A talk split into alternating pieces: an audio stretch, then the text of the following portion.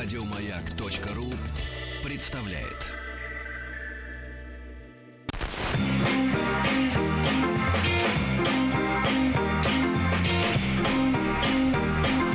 Сергей Стилавин и его друзья на маяке.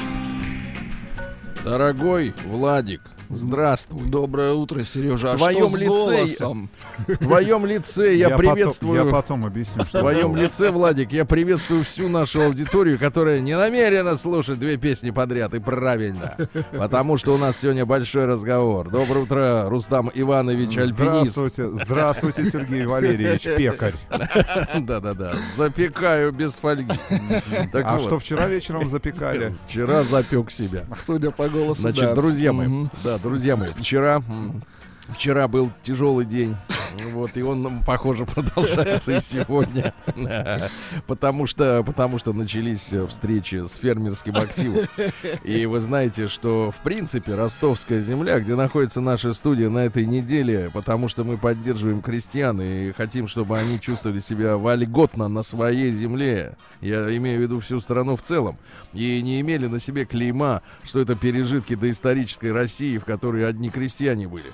Вот, ну что, крестьянскому труду мы придаем уважение и статус, э, так сказать, перво, при, первоце- пе- первостепенной ценности. Вот, да, подбираю слова, Владик. да. Просыпайтесь, да. просыпайтесь, Сергей. Я не могу Он с проснуться. закрытыми глазами разговаривает. Не могу проснуться, потому Мы что я... его в студию. Слушайте, Да-да-да, ну я слышу- что вчера было. Ну, интересно. Погодите, у нас есть большой рассказ, у меня все законспектировано. Вы не спешите. Значит, э, спешить-то некуда.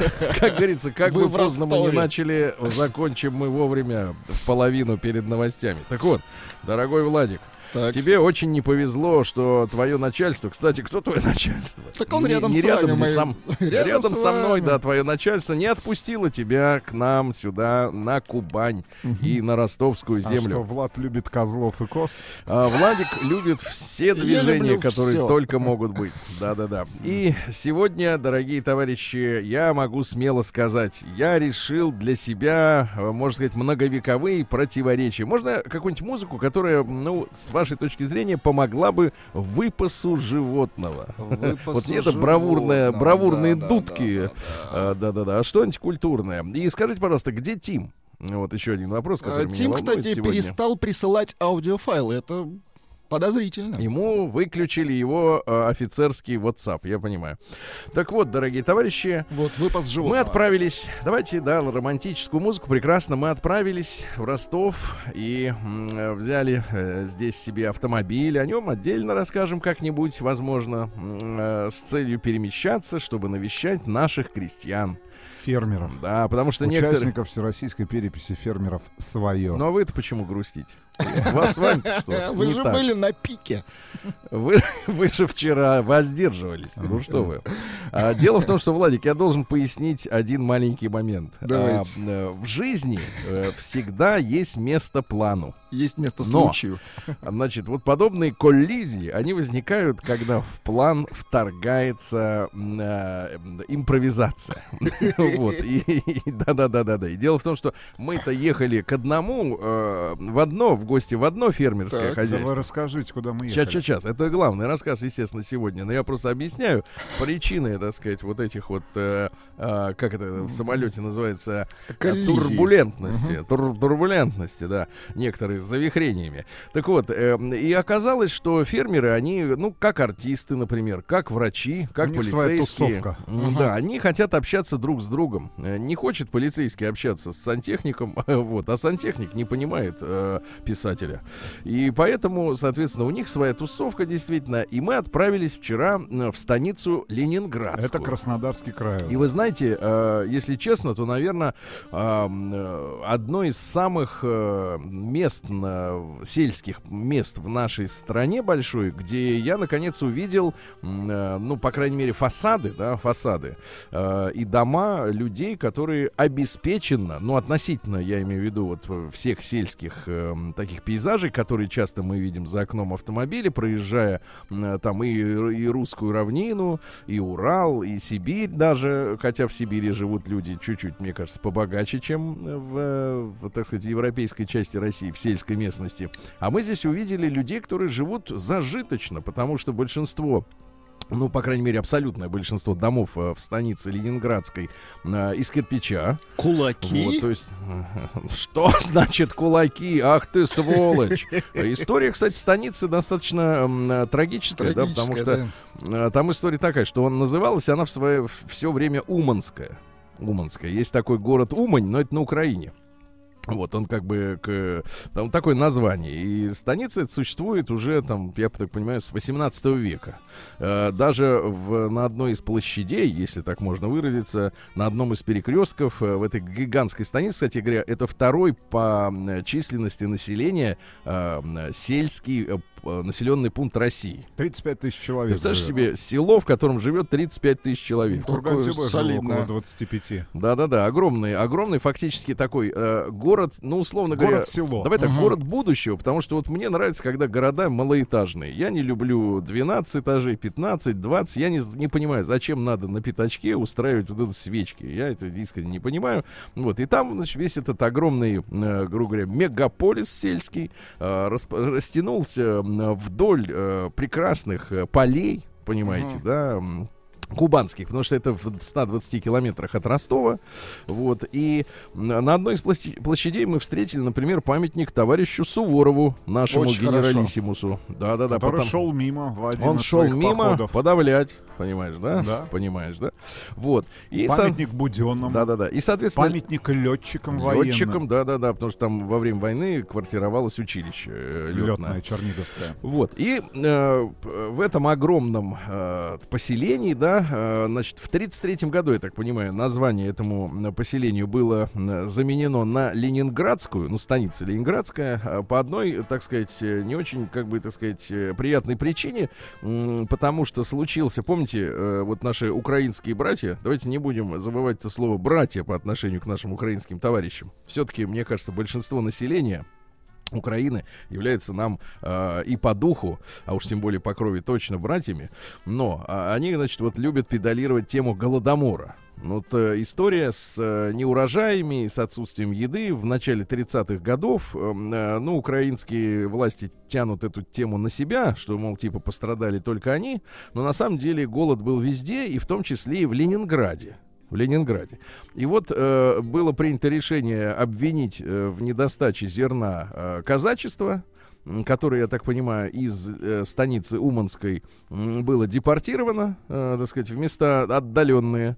А на его место, на место казачества, м, как раз э, приехали голодающие из Ленинграда. Вот это Мгм. необычная история такая. Интеллигенция. И на самом деле это, это очень получился такой замечательный замес, потому что я бесконечно люблю э, нашу южную культуру человеческую. Она очень открытая, да. Некоторых ну, людей, которые воспитаны в так называемых интеллигентных семьях, э, эта открытость, она э, э, выбешивает, и они, значит, это как это ко мне сразу там на второй фразе обращаются, например, ты, или почему это он мне улыбается. На- Люди, не, люди, люди привыкли жить в своем таком полиэтиленовом мире с закрытым. Вот. А э, очень радушные люди здесь живут. Ну, ты понимаешь, Владик. Мгм. Но а, а, и с другой стороны, и приехало большое количество ленинградцев, да, и, и- это чувствуется, честно говоря, э, вот какая-то какая-то атмосфера, не то чтобы питерская, но атмосфера какого-то интеллигентного порядка такой, чистоты безусловной на, на улицах, да, я вот реально л- более а, такого, не то чтобы богатого, а более благоустроенного, обихоженного м, сельского центра в нашей стране, кроме Ленинградской, я, наверное, более не видел нигде. То есть замечательная атмосфера, идут замечательные школьники с, с учебы, с ранцами, идут, идет, нет пьяных на улице, ты Очень понимаешь? хорошо. А Все работают. да-да-да. А встречает э, въезжающего в Ленинградскую, потому что часто через Ленинградскую как раз проходят маршруты там объездные, э, как раз людей, которые едут э, в На Сочи, на, там, в Новороссийск и в Крым теперь уже даже есть указатель Крымский мост. Э, вот. А встречает э, изображение, так сказать, казачьей, казачьей семьи. М, Вот. И, соответственно, надпись такая «Добро пожаловать в станицу Ленинградскую. Просим уважать вас наши обычаи и порядки». Очень хорошо. И понятно, да, и понятное дело, что, э, кстати говоря, вот Рустам Иванович, извините, не к ночи будете помянуты, но э, людей в жилетах я тоже не видел в станице Ленинградской. Так сказать, работу свою они... О чем вы сейчас говорите? Работу они свою совершают сами без наемного приезжего труда. Ну, насколько показывает картина внешняя. Может быть, конечно, за заборами все иначе. Ну вот. И приехали мы в станицу, и в двух километрах от этой станицы Ленинградской, значит, э, и находился наш пункт назначения. А, Ферма Да. Козанова. Помните, мы Казанова, в понедельник да-да-да, звонили? знакомое, мгм, название. Коза Нова. А, Да-да-да. И мы еще в эфире говорили о том, что там производится 15 сортов сыров э, из козьего молока. И э, мы решили сами посмотреть, как это все и чего, потому что мне вот Не э, только и, посмотреть, но и попробовать, и Влад. козы, и козлы, они очень симпатичны. Вот. Любая живность, вот, которая сразу не кусается, Которая отличие сама там ходит, да, вам не да, от пауков вот этих всех тварей. Они мне симпатичны очень сильно. Вот. И прежде всего я хотел бы передать привет и благодарности и э, Ирине и Сергею. Это вот э, семейная пара, люди уже взрослые, да, которые прошли большой жизненный путь. Э, Ирина в свое время была педагогом, э, но в начале 90-х, вы же понимаете, что у нас в стране происходило, и помотала жизнь по разным, так сказать, профессиям, специальностям, и для души они сначала для души несколько лет назад завели себе нескольких коз, а сейчас, я так Баранов понимаю... сначала. Ну Сначала да. были Да, бараны. там история такая, что бараны это прекрасная, ну, такой, э, э, скажем так, э, э, Давайте так, уничтожитель. да, уничтожитель Сор- сорняк- бурьяна. бурьяна и сорняков. Значит, несколько времени, некоторое время прожило стадо баранов, которое вы э, своими, значит, э, пищевыми механизмами э, выкосило от бурьяна большие-большие поля. Там полтора гектара или что-то такое у них в собственности Да. на- находится земли. Не так много, да, они хотели, конечно, побольше, может быть, надо будет расшириться. Но, в общем, бараны сделали свое дело. После этого э, вместе с этим бурьяном баранов съели. Вот. И на место, на место баранов заступили на вахту козлы и козы. Э, И сейчас уже на этой ферме живет 120, вот поголовье, 120 козочек, да, э, которые... Несколько козлов. Не, 45. Это логично. 45, 45 хорошо. козлов, да.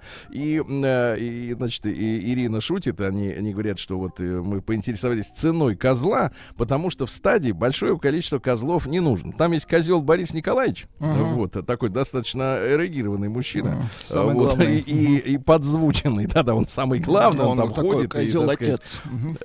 Ка- Ну да, козел отец всех. Вот, отец народа. А, Вот, ну и, соответственно, Козьева. Ну и, со- соответственно, а, а вот те, которые рождаются, там же ведь э, в сельской местности не принято заниматься евгеникой на уровне беременности, да? Вот, ну родился козел родился, и хорошо. Козлов отдают некоторых вот маленьких даже бесплатно. А я говорю, а кому они, э, собственно говоря, нужны? А оказывается, это самое главное мое открытие было, теоретическое, Владик, Так. козел отлично справляется с миссией вожака баранов. То есть вот, вот если, то есть не собака, да, вот какой-то пасет баранов, а в стадии бараньем обязательно должен быть один козел, и он становится лидером. да? Давай так, лидер мнения, вот как в интернете принято вот блогеров называть. Вот этот лидер мнения. Козлина, значит, он, соответственно, руководит баранами отлично. Вот, прекрасно.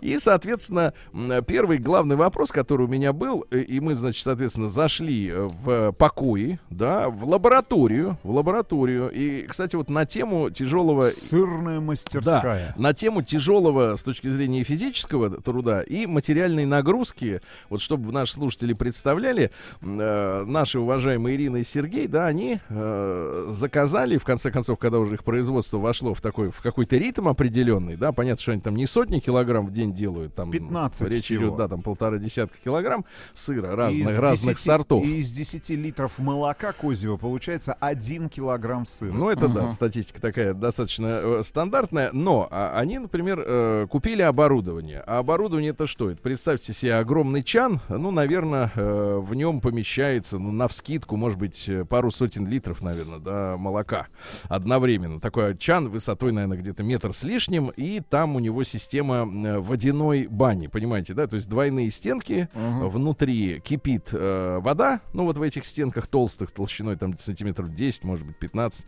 ну, вот, и э, аппарат, который э, внутри перемешивает, да, вот продукцию, потому что там есть для разного сыра есть разные технологии приготовления. Надо помешивать, нагревать, остужать, ну, в общем, и в зависимости от того, что ты с молоком проделываешь, э, в итоге получается тот или иной продукт. К слову сказать, слушайте, я э, вчера попробовал эксперимент, ну не экспериментально, а он уже фактически есть. Представьте, козий сыр с плесенью.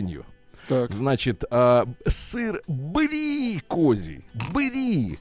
Вот. И главное, конечно, твердый твёр- наорвежский сыр. Мгм. И вообще 15 сортов сыров. Я скажу так, Все я, из козьего молока. я не являюсь фанатом а, сыра, Вообще сыра. сыра. Вы не ни в коем сыроед. случае, нет, ни в коем случае не фанат э, козьего молока, но меня удивило, что прежде всего в этом сыре нет э, привкуса какой-то отдушки именно козлячей, понимаете, да? Мгм. О чем я говорю? И я первым делом, конечно, поинтересовался, а почему ваш сыр не пахнет козлячьим?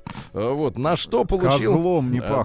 да, на- так спрашиваем. Да, да. На что получил, на что получил следующий пощечину. ответ. Дело в том, что а, козье молоко, да и вообще молоко, в принципе, очень, э, э, сказать, зависит от посторонних запахов. Оно очень хорошо впитывает. То есть, понимаете, да, если, например, э, вы доили козла, э, извините, козу, да, а в это время она пахла, э, да, или хлеб, в котором Была грязной. да, да, да, не очень чистая, да, то в принципе молоку это и передается. Мгм. И вот как раз, э, вот как раз это и есть причиной э, вони, э, так сказать, э, таких каких-нибудь бабушкиных коз, Ну, э, козьего так, молока, всех да. продуктов, которые имеют отношение к козам и Да, да, козлам. да. Просто их надо мыть. И я реально, я вчера обнял примерно около семи коз, коз и козлов. Вот. И они были очень чистые. Такое ощущение, что они все были вымыты с шампунем, шерсть у них чистая. Я скажу так, не все котики, Владик, такие Мгм. же чистые, как козлы и козы э, здесь, значит, в станице Ленинградской. Но суть не в этом. Значит, а, после этого, э, значит, вот э, происходят технологические процессы остужения молока там до 5 градусов, потом до 12. Выдержка, кстати говоря, каждый сыр делается на, на протяжении дв- двух месяцев. То есть вот технологический процесс два месяца. Как минимум. Да-да-да. И, соответственно, э, после, например, твердый сыр, вот тут, соответственно, мы выходим на очень интересный момент. Дело в том, что вы Сейчас все... он проснется, Влад. Да-да-да, вы Так. все представляете себе, что такое сырная голова, вот это вот колесо, да, такое толстое, весом там 3 килограмма, ну, в частности, в этом хозяйстве, а э, иногда бывает и больше, да, и сверху, как правило, такой сыр э, еще и покрыт, э, ну, ты, ты подходишь к нему и думаешь, это какая-то пластиковая цветная пленка. Мгм. Ну, вот оно, он блестит, да, и вот там желтый цвет, там коричневый, ну, в зависимости от сорта, да, самого сыра. И я спрашиваю, значит, а это что такое? А там тема такая, что с одной стороны сыр должен быть защищен, да, от внешнего, так сказать, какого-то воздействия, а с другой стороны он должен дышать. И оказывается, что сыр, вот эти головки огромные, их покрывают ребята, э, если хорошее производство, правильное, а не вот как бы там, где стараются сэкономить, эту головку покрывают латексом. Пищевым А. латексом. Вот. И, значит, соответственно, есть банка, кисть и, Причем соответственно... латекс белорусский, как вы понимаете. Да-да-да, латекс белорусский. Вот. Но суть заключается в следующем, что, Что оказывается... можно покрыть Что, этим нет, латексом. что латексные костюмы-то у извращенцев, они, оказывается, дышат там через них, понимаешь? Я вот все Ну, вот это единственный Да. вывод, Что который он сделал вынес, Сергей, да, понял, да, э, да, производство Да, я, смотрел на, Воскресенье. лю- на- на людей не раз, смотрел, думал, как же они там преют. а Я говорю, давай, Серега, будет у тебя желтый костюм Да, да, да. Они не преют, да. Я вам фиолетовый хотел заказать. Вот. Ну и, соответственно, значит, там история такая, что ребятушки, значит, надарили нам сыров, естественно, да. Мы ими угостили, так сказать, наших э, ростовских товарищей.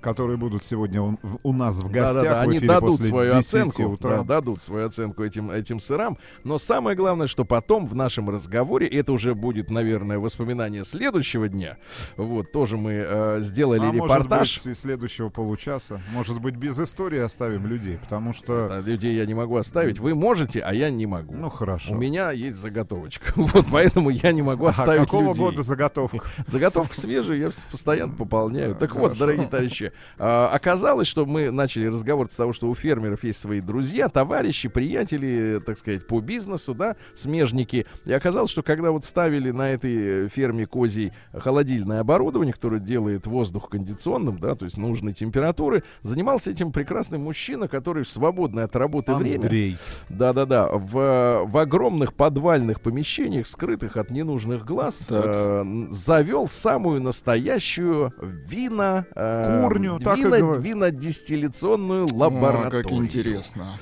Да, да, да, да, да. И вот этот уже разговор, ребята, это, я скажу так, людям, которые находятся при исполнении, это видео, которое мы разместим на нашем втором канале Большой тест-драйв, э, смотреть нельзя, потому что мужчина настолько глубоко погружен, что за собой в эту пучину утаскивает всякого, который начинает это слушать. Андрей, доброе утро. И, я вам ск- и по этой причине, товарищи, я сегодня Ну, немножко попросил. Рустама Ивановича доехать на работу самому за рулем. Да. А дальше у нас будут новости, новости спорта. День дяди Бастилии пустую прошел. 80 лет со дня рождения. Ух ты, а ей уж 80. Каждый Друзья мои, сегодня у нас 19 сентября. Вот, Держитесь, Сергей. я держусь. А За что держаться? Вот, никакого латекса в руках. Значит, друзья мои, Еще две сегодня, коробки в багажнике. сегодня праздник у нас. э, Вас ждут подарки, Влад. Ну все, только не, всё Боюсь, что не доживут вас подарки. А, День российского оружейника. Сегодня поздравляем наших оружейников. Э, Люди многовековую славу имеют, понимаешь ли, потому что оружие наше самое мощное, правильно? Вот. Самое красивое Да, самое и красивое. самое эффективное. Да, из такого оружия только и валить гадину. Да, дальше. Воспоминания чуда архистратига Михаила. Вот, это один из высших ангелов, Владик, чтобы вы знали. А Сегодня день HR-менеджера в России. Слово мерзкое. Кадровиков поздравляю. Не-не-не, это управление персоналом. Чуть другая история. Ну, кадровик. Human resource, или как это Research. переводится? Research. Что значит research? Подбор. подбор. Ну, короче, управление персоналом. Их надо же не только набрать, их надо еще как-то стимулировать. Вот Владика как заставить работать хорошо? Я А, ну, Сказать например, ему о том, что у нас есть две коробки. ну это. И есть еще наушники сегодня. Вот, вот так стимулировать. Наушники есть, ну прекрасно, да, да, да. Ну о них расскажите нам, кстати говоря, в А ближайшее время, о наушниках. Нечего А рассказать. вам помогут, там есть специально обученные люди. принесут текст. Значит, да. А, День летчика молдаванина. А, Вот тоже есть такой сегодня. молдаванин? Молдаванин, а что? А, Что а за- куда что за нация такая? Молдаванин. А как вы хотите сказать надо? А как вы предложите называть эту нацию? Как иначе? Вот как какой летчик? Хорошо, хорошо. Румын? Румын. Молдавский конечно. летчик. Почему молдавский летчик? Летчик молдаванин. Что значит летчик молдавский? Не очень звучит, вы сами понимаете это? Нет. Кто у вас летчик? О, Летчик молдаванин у нас. Нет, у нас молдавский летчик. Нет, у вас, может, и молдавский, а у нас молдаванин. Это ничего позорного в этом нет. Э, Международный день подражения пиратам. Если бы в нашей студии был Тим Керби, он нам бы рассказал, как надо подражать пиратам. Э, Называется праздник следующим образом на английском языке. International Talk A Pirate Day. Ну, короче говоря, надо кричать так. Тысяча чертей. Вот, вот эта вот история, да. День рождения Смайлика. Сегодня, э, в 1982 году, профессор Скотт Фалман придумал смайлика, вот, но бескорыстно это сделал абсолютно. И сегодня русский народный праздник Михайлов день. Э, на Руси этот, в этот день устраивали братчины. Это сходки, на которых решали разные семейные и соседские э, дела. В этот день обращали внимание на погоду. Начинались первые морозы. Морозы. Вас, Владик, не подморозило? Нет, слегка пока ш- накрапывало с утра. накрапывало на голову, да? Э, прям на Если голову. после этих э, накрапываний на деревьях появлялись, появлялся иней, нужно было ожидать большого количества снега зимой. Наблюдали, как падают листья сосины. Сосины. Кстати, Сосины. мы вчера ехали э, через Это реку. еда. Сосынка. А, не так она называлась. Не так немножко, как-то более элегантно, не сосынка. Э, Вот. Э, Так вот, э, наблюдали, как падают листья с осины. Так. Э, Если лицом вверх, лицом, понимаете? да? Лист А вот лицом с- вверх, да. Да, только студионной земле, а если Лицом вниз. Сосыка. ли- да, Сосыкая Да вы река. что? Мы через нее ехали два раза туда и обратно, да. А, да, то э, изнанкой, то зима будет теплой, так что идите к осине, смотрите на нее. Есть у нас сегодня подарки, да, Владик? Есть подарки. А это наушники Эллари. Тихо, тихо. Минуточку. Эллари Нано Потс. Э, Беспроводные хай-фай наушники от Эллари. Отличный звук, надежно сидят в ушах, удобный магнитный зарядный кейс, эффективная шумоизоляция. Закажите на сайте ellari.net, получить подарок на 1000 рублей. Ну-ка, Владик, и финальную фразу. Так, А, беспроводные хай-фай Ай, наушники с магнитным... с микрофоном с и микрофоном магнитным, зарядным кейсом. Вот Совершенно молодец, верно. молодец, молодец. В 1356 году, сегодня в ходе Столетней войны, англичане в битве при Пуатье разбили французов, взяли в плен короля Франции Иоанна Доброго.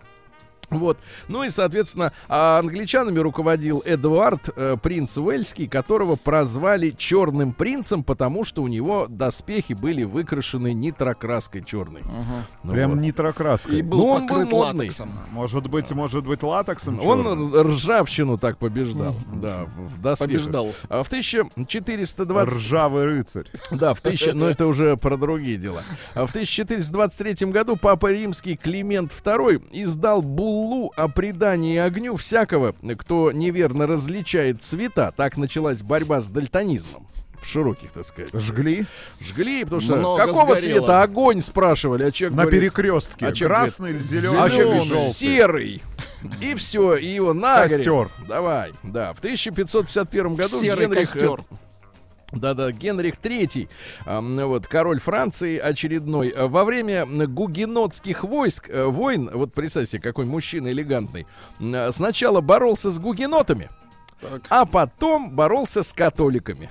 Вы как понимаете, так? да? То есть он, ну вот, вот Логично. как вот, да-да-да, вот так вот Наемник. перестроился, да-да-да. Да демократия. Говорят, что э, говорят, что однажды король углубился в чтение. О. Вот вы когда последний раз держали книгу в руке, не жидкую, а книгу? Книгу? Вы кого спрашиваете, Влада или Конечно, меня? Влада, вас я с книгой никогда не видел. Вы все с Я ноутбуком. слушаю, я слушаю Конечно, книги. конечно. Давайте, скажите, Владимир. Э, Не помню. Вот именно, не помню. Букварь, это был букварь. Это был Да, букварь, давай. да-да-да, лет Да, вы 50 погрузились назад. в него.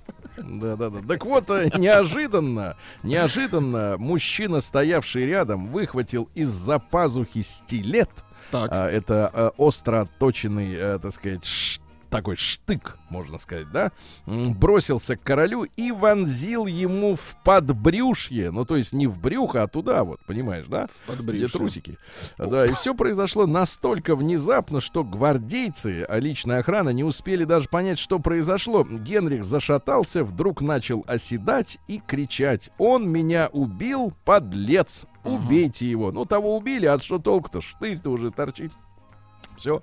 В 1724 году Никита Акинфеев, кстати, убили-то его за то, что он как раз э, перестраивался А. от одних к другим. То есть вот э, были недо... Ну, смотри, э, минус в следующем, что недовольных становится в два раза больше. Потому что Если двусторонний был. за одних, да, двух, двухсторонний, двумерный, да. А В 1724 году Никита Акинфеевич Демидов, это наш промышленник и владелец тагильских э, заводов, говорят, что очень жестко эксплуатировал, э, к сожалению, работников. Э, Работающих на него. слишком жестко, э, так сказать, под нужды своих заводов э, у местного населения, так сказать, экспроприировал земли, потому что что такое завод э, горно, так сказать, обогатительный, да? Там же надо поддерживать постоянно огонь, то есть вырубаются леса, захватываются, так сказать, площади, ну и так далее и тому подобное. Э, Там Демидовых даже в свое время и лишали права заниматься своим делом, и даже были, э, грубо говоря, э, э, как-то вот приватизация это у нас, э, когда в государственной собственности в частные руки отдается, а обратно как процесс мы назовем, когда наоборот, так сказать, Депри... Деп... депривация. Де... Приватизация. Вот. Понима- Вот. ну прекрасно, видите, разобрались. Э, Значит, читали не только букварь. В 1727 году князь Александр Данилович Меншиков арестован в собственном дворце, ребята, на Васильевском острове. Кстати, человек-олигарх. М, Вот. После Власть смерти Петра поменялась. Первого, да, он при помощи гвардии сначала сделал императрицей жену Петра Екатерину Первую, ну и при ней, при ней, так сказать, крутил, так сказать, свои шашни. Вот. э, Ну, а потом как-то впал не в немилость. Э, Выяснилось, что помимо преданной службы Петру Первому еще и подворовывал как следует. Вот, оттуда и дворец, и все остальное. Ну, вот, ну и припомнили ему это и отправили его жить э, э, в Сибирь. В Сибирь. Мгм. Там он и скончался, и могила его нет, смыло во время наводнения могилу. Вот так. В 1754 году Павел Дмитриевич Цицианов, это наш князь, не художник, генерал от инфантерии, то есть пехотный генерал, именно его войска, соответственно, Карабах к России присоединили. Очень Э, хорошо. Напомню, так сказать, товарищам. Да-да-да, присоединили, да. Э, Назначили его астраханским военным губернатором и первым главоначальствующим, слово такое, э, в Грузии с неограниченными полномочиями. То есть он не должен был никого спрашивать, что ему делать. Он все сам рулил. Вот, говорят, что на французском э, искусно писал стихи. Вот. А, комедии сочинял. Представляете, какой генерал, который сочиняет комедии? Тут- тут такие нормальные генералы были. В 1783 году братья Жозеф и Этьен Монгольфье сегодня совершили запуск наполненного горячим дымом воздушного шара на потеху публики в Версале. То есть собрались там дамы, все вот эти вот э, э, женщины. Мушкетеры. Нет, этих не пустили. Не пустили, Вот, да. С А летели, летели в космос, соответственно, трое. Овца, петух и утка. Вот утку, чтобы, чтобы она никуда не делась, ее за горло привязали на всякий случай, потому что козел бы, вернее, овца, она сама бы не прыгнула сверху. Ну и за полетом наблюдал король Франции Людовик XVI, Мария Антуанетта наблюдала. Ну вот последние короли-то, которым потом головы всем поотрезали. А, Вот, и, соответственно, когда шар взлетел, оттуда из-под небесья, м, а, значит, было слышно кряканье, блеяние, петушиный крик. А, Вот, ну и, соответственно, это было доказательством тому, э, Белка, стрелка и третий. Давайте. И Да, и пострелка. Да, а в 1802 году Лаеш Кошут родился. Это национальный герой Венгрии, руководитель венгерской революции э, середины 19 века, которую в том числе пришлось подавлять и нам. То есть Российская империя отправила свои войска и помогла затушить в Европе революционный пожар. Э, Напомню, что когда революционный пожар разгорелся в Российской Никто империи... к нам никого не Ну, отправлял. то есть нам э, только бандитов прислали в виде э, интервенции, а тушить его уже действительно никто не хотел, потому что им всем на руку, чтобы у нас была бордельера. Э, В 1839-м Джордж Кэтбери, это английский бизнесмен, вместе со своим братом Ричардом, ну, Рустам Иванович, по-моему, так году так в 1893-м Так. рассказывал нам про фабрику Кэтбери, Да-да-да. про шоколадки. Сейчас они как-то что-то сошли с рекламных этих э, баннеров. Э, вот Про этот, э, соцпакет. может быть, по- поставщик сменился, не знаю. Короче говоря, папаша основал же эту фабрику, а вот братья уже сыновья, они э, вот это загнивающее дело подхватили и реанимировали, да. Кстати, интересно, что сейчас почти 100% акций этого предприятия находится в свободном обращении, то есть э, целиком Акция- можно их э, купить. Стать Давайте собственным. купим. Да нет, не будем. Мы, у нас своего, так сказать, хватает. Э, Ну и, короче говоря, п- продали американской корпорации Kraft Foods. Вот. Ну и, соответственно, бренд как-то периодически всплывает, но особенно о нем ничего не слышно. А в 1888, ребята, это ж получается, что 100, минуточку, 30, 30 лет тому назад прошел первый конкурс женской красоты. Так. Произошло это на бельгийском, в бельгийском курорте СПА. Отсюда вот эти все названия От СПА. СПА-процедуры. Да-да-да. Э, 21 претендентка на титул королевы красоты была отобрана по фотографиям. То есть лично они сначала не присутствовали. Э, Ну и говорят, что одеты они были чрезвычайно скромно. Они э, должны были оставаться неизвестными широкой публике, жили в отдельном доме, э, вот, э, причем на самом, на самих выборах уже первые красавицы, мужчины были одеты во фраки, женщины в длинные платья, но из победительницы оценивали фактически красоту лица, и красоту волос. Потому что все остальное было более-менее закрыто, но рост еще можно было понять. Значит, победила креолка из Гваделупы. Звали ее Берта Сукари. Э, Вот, э, ей заплатили 5000 франков, ей было 18 лет, она такая креолочка. Вы знаете, кто такие креолы-то? Это замес. Ну, кто-нибудь из вас знает, кто такие креолы? Ну, помним. Ну, «Всадник без головы» читали? Читали. Ну, там креолы одни, понимаешь? Ну, что вы Хорошо. тут не тянете кота-то за хвост? Ну, ну, а какого? Ну, я не знаю, Нет, своего, какого вы понимаю. спрашиваете у нас? Какого, да-да-да. Ну и сегодня, э, в 1893-м, в Новой Зеландии женщинам дали право голосовать на выборах. Вот так. День дяди Бастилии пустую прошел. 80 лет со дня рождения. Ух ты, а ей уж 80. Разный, каждый день. Радио Маяк. Радио Маяк. Прошу вас, Владуля, э, четче исполнять свои обязанности. Начальник недоволен. А, палец Да-да-да. онемел. Ну, палец. Растирай, разотрите его. Так Значит, вот у вас. В 1909 году Ферри Порше родился, да, Фердинанд Порше. Знаем такого человека. Опять же, Рустам Иванович э, лет 30 назад готовил брендятину на тему компании Порше. Ну, что сказать, Вы машина... Представляете, каким молодым я был 10 лет назад. Вы нет. Не Вы представляю. тогда производили впечатление как раз зрелого Самая человека. замечательная история, которая связана с Фердинандом Порше, Ну. а, ну, наверное, о том, как он чуть не стал наркомом автомобильной промышленности Советского Союза. Вот вы сейчас слышите, как Рустам закрыл нос, чтобы отодрать очередную отшелушку.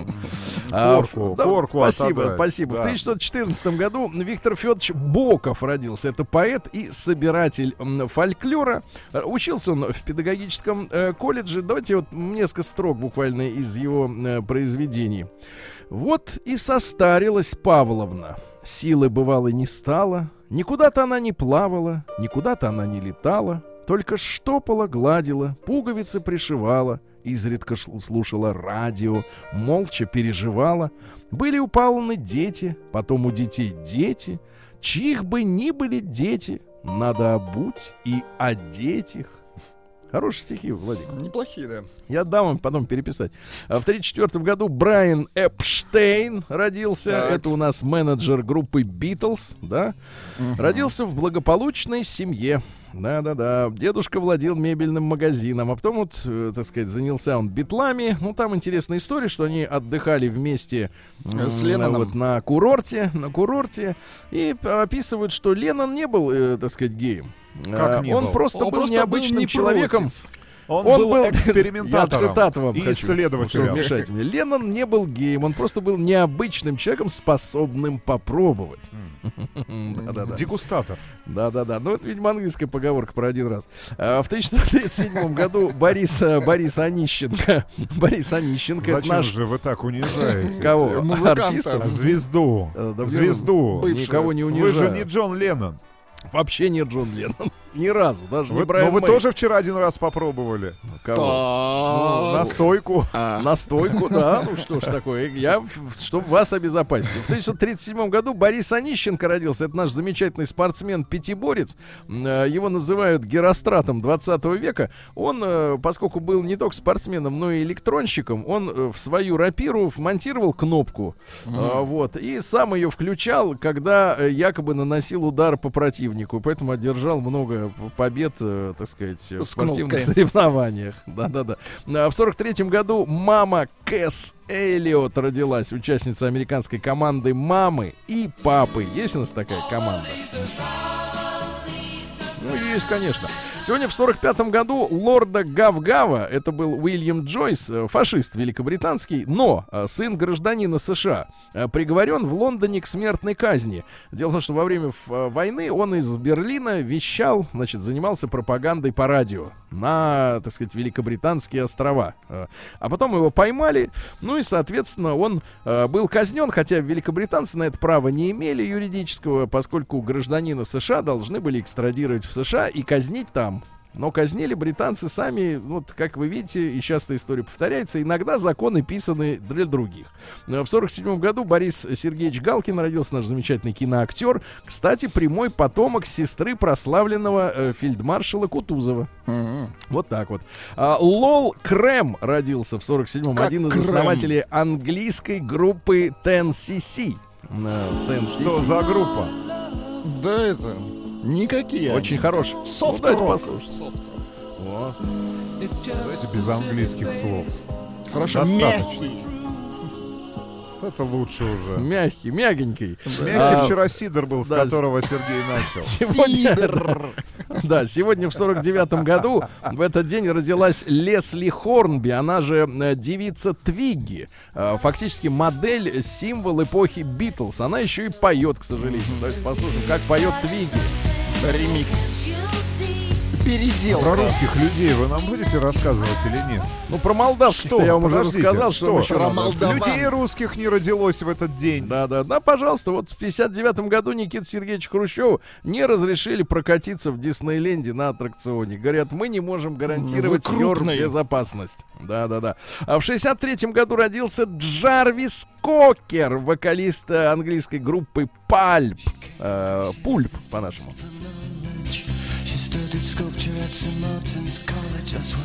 И Звезда одной песни в середине 90-х, да. Э, Кэнди Дюльфер родилась в 69 году. Это голландская девица с саксофоном. Ну, она крутая, кстати. Вам нравится, когда женщина э, берет дует. саксофон? Да. А можно ли, вопрос второй э, специалисту, можно ли, э, Рустам, на саксофоне взять бары?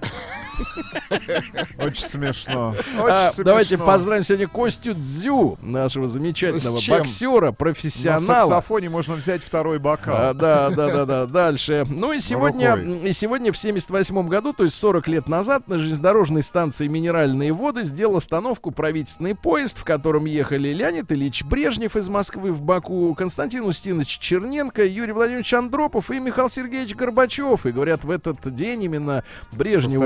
Брежневу представили Горбачева. Горбачев понравился. А кому он с первого раза не нравился? Нет таких людей. Очень такой обаятельный ведь мужчина-то, правильно? Ну и говорят, что вот это уникальная встреча всех генсеков, так сказать, последующего десятилетия. А, Ну и сегодня Израиль запустил свой первый спутник э, в 88 году. И в 98 году Робби Уильямс начал свою сольную карьеру с хитом под названием «Миллениум». Помните эту Мгм. песню? Конечно. 20 лет уже на сцене сольно Робби. Поет. Весь покрытый татуировками, абсолютно весь. Да, тогда ему было 24 года всего. А сейчас получается 44. В одном месте наврали, а... В каком? Эллари Нана Потс. Э, Во вас, многих да? местах наврали. Во-первых, нитрокраски в 14 веке не было. В космос шар не отправляли. Тициан художник. И, самое главное вранье, папа не издавал буллу про дальтонизм. Последние цифры 30-22. Папу не Ну, трогай. 30-22, все сходится.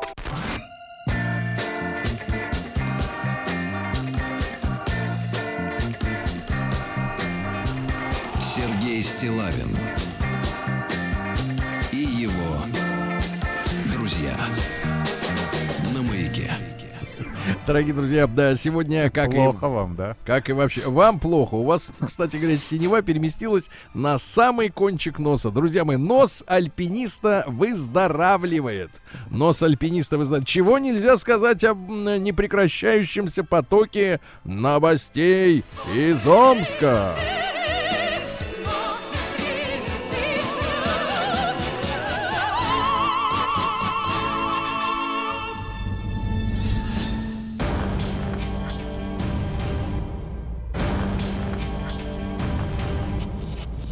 Новости региона 55. А мечей спросили, какое лучшее место для первого свидания с женщиной? И а мечи ответили, Омск? А мечи ответили, что это лучшее место — это ресторан или кафе. Там можно услышать человека, но главное — посмотреть, как женщина ест, потому что от этого зависит все, весь успех предприятия. Дальше. В Омске павильон горячего питания грабили пять раз за две недели. В целом ограбили на 42 тысячи рублей. Дальше. Что украли? Украли Стейки. еду. и полуфабрикаты. Да-да, конечно, Японские. стейки. э, Стейки вагю украли, да. А Мич и его беременная сожительница подрабатывали наркокурьерами, но это неудивительно. Омские аграрии за день намолотили рекордное количество зерна, это хорошо. хорошо. Вот, ну и э, давайте пару сообщений буквально. Прежде всего, в Омске три товарища, я э, читаю эту новость из-за э, художественного слога заголовка. В Омске три товарища разбавили застолье поножовщиной. Ну и, наконец, э, в Омске уже мошенничают с новыми двухтысячными купюрами. Вот так вот, Так осторожней. мошенничают. Мошенничают. То есть печатают. Сергей Стилавин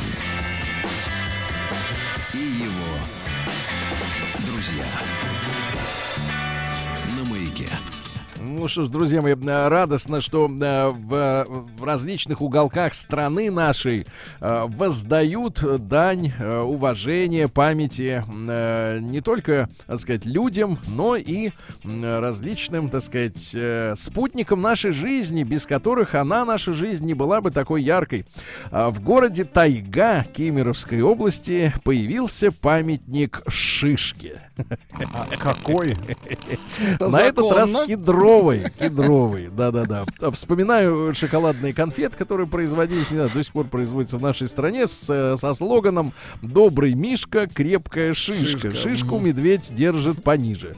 А Дальше. Многодетным родителям, у которых трое и более детей, разрешили законодательно уходить в отпуск, когда им будет надо, а не по графику работников, э, так сказать, остальных. Дальше, что у нас интересного? Заголовок мерзкий. Я борюсь с использованием нерусских слов в наших, так сказать, СМИ. И сейчас буду бороться. Заголовок следующий. Шеринг мужских рубашек э, процветает в Москве. Не может быть.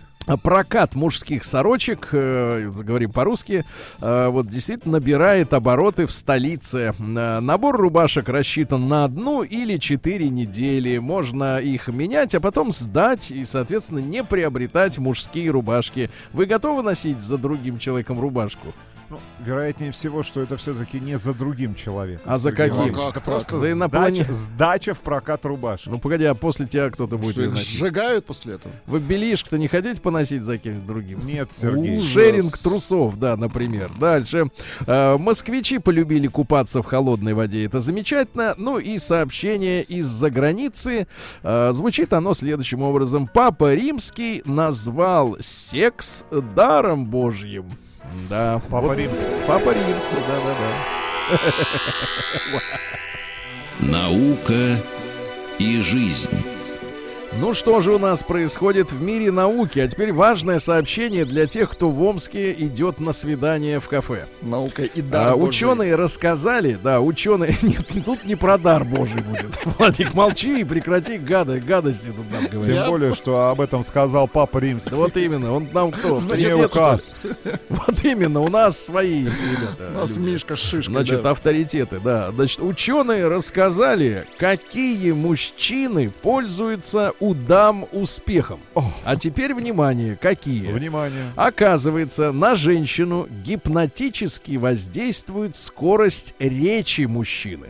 Если вы говорите хотя бы, ну, с женщиной наедине, на 30% быстрее, чем, Чем в среднем, нет, чем в среднем другие мужики э, в этой традиции, э, вы производите магическое впечатление на женщину. Говорить надо быстро и четко, ясно? Быстро, да, быстро и Ну, и, к четко. большому сожалению, перестали говорить быстро и четко. Но Сергей. я, вы не женщина. Вы перестали быть женщиной. Но- Вы хотите да напрашиваться нет, на этот нет, комплимент. Но нас слушают женщины, нас слушают женщины. Но я не пытаюсь их обал... Вы перестали, заболтать. быть, вы перестали быть бодрым, ярким. Ну, когда вы, когда вы из эфира уберете других ораторов, которые говорят еле-еле еще медленнее, тогда я заговорю быстро. Я не могу на их фоне блистать, понимаете? Я уважаю, вечером Знаком. А Тимми Керби, да он русский язык не знает. я записных имею в виду. Вот записных товарищей. Дальше смотрите, что у нас интересного. Древние тараканы, чтобы выжить, притворились муравьями. Слушайте, когда вы в последний раз видели таракана? Ну, я Я Древнего. поймал себя на мысли. нет, поймал если- себя на мысли, что недавно поймал нет, таракана. Нет, что лет 15 я уже не встречал таракана. Вам очень не везет, вы не там живете. У вас, видимо, Кедрово это элитный район какой-то, да? Вы зайдите к людям. А что, а у вас есть в Чехове тараканы? Таракан, а что это такого в этом? Хороший таракан, да, нормальный. Что, прям бегают? Э, Нет, ходят элегантно, не стесняясь. Значит, бегают трусы. Значит, дальше, смотрите.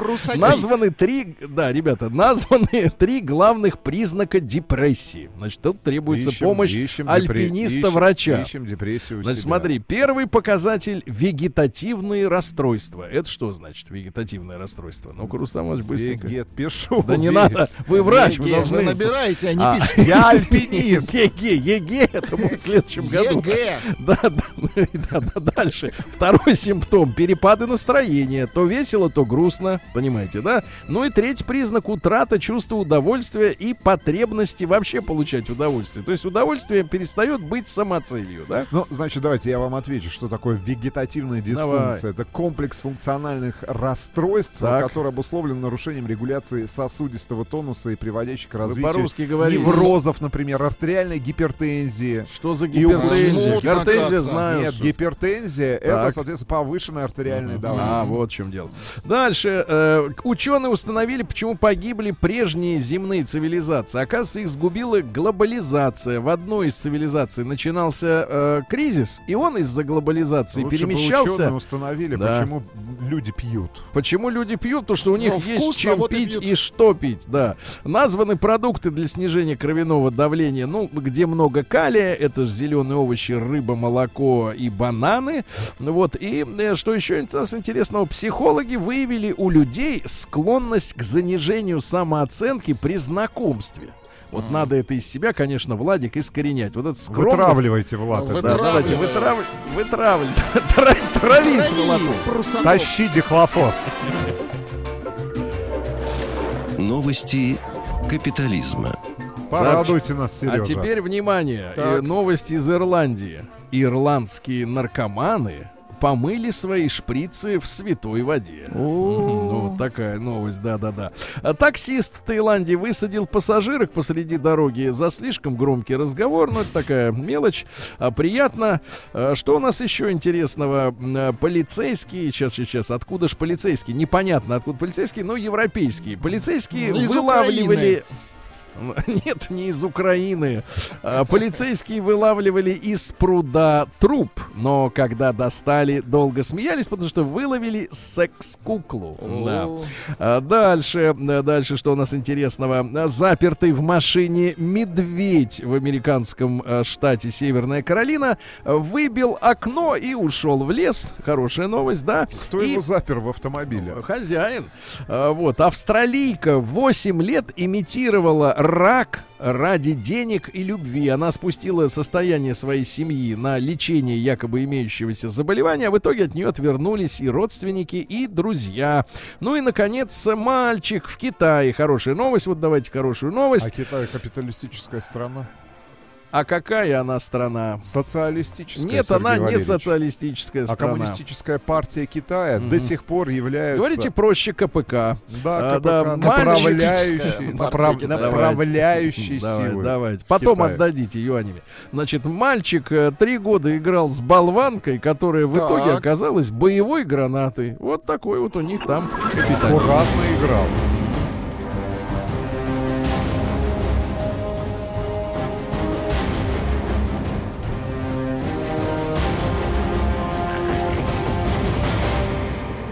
Россия криминальная.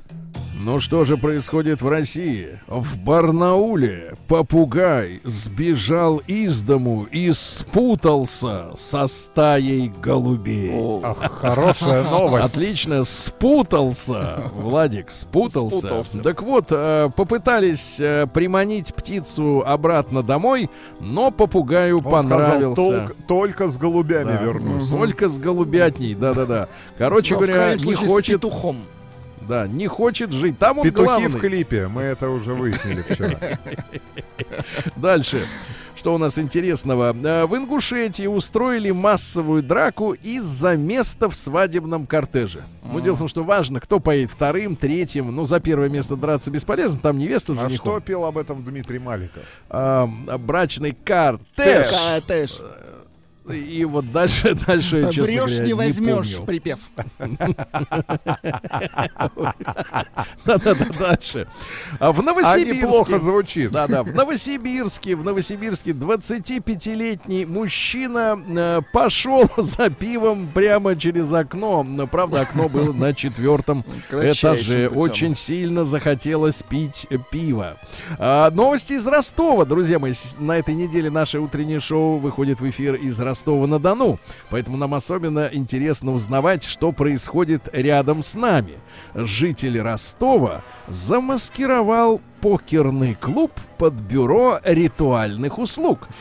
А напротив покерской атрибутики находилось несколько гробов, поминальные венки, ленты.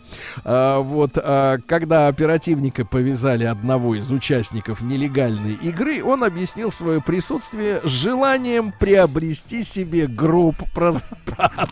За этим он Про запас. Да-да-да, это было, это, это все Нет, в он не Ростове. приобрести его хотел, выиграть.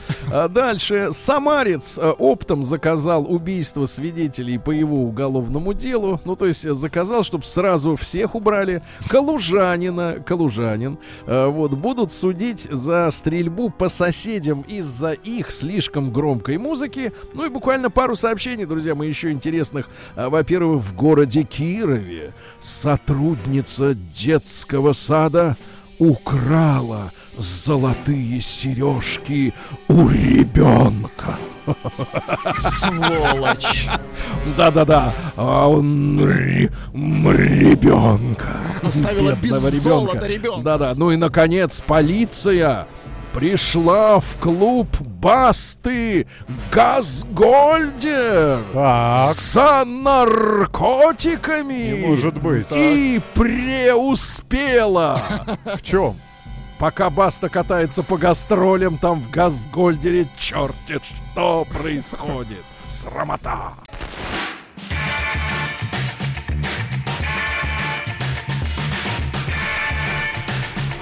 Сергей Стилавин и его друзья. Так, дорогие товарищи, в Москве несет свою, чувствуется по его голосу, непростую вахту э, гражданин Витус. Да. А вот вас тут, кстати, вспоминали вчера, когда э, Сидор тек по трубам. По вашим Э, трубам, да-да-да. Сергей. Да, и по нашим тоже. Рустам Иванович благополучно, мне кажется, пережил кризис э, э, синего носа. Он постепенно очеловечивается. Даже, я бы сказал так, нос Рустама Ивановича становится даже светлее, чем в целом сам Рустам Иванович. Да-да-да. Выбеливание носа произошло. да. Ну и, наконец, сегодня новость э, пришла. А, Публикуют средства массовой информации. В частности, российская газета. Да-да-да. А, Жирным шрифтом надпись следующая. Алименты родителям. Внимание, алименщики, которые не платят своим детям.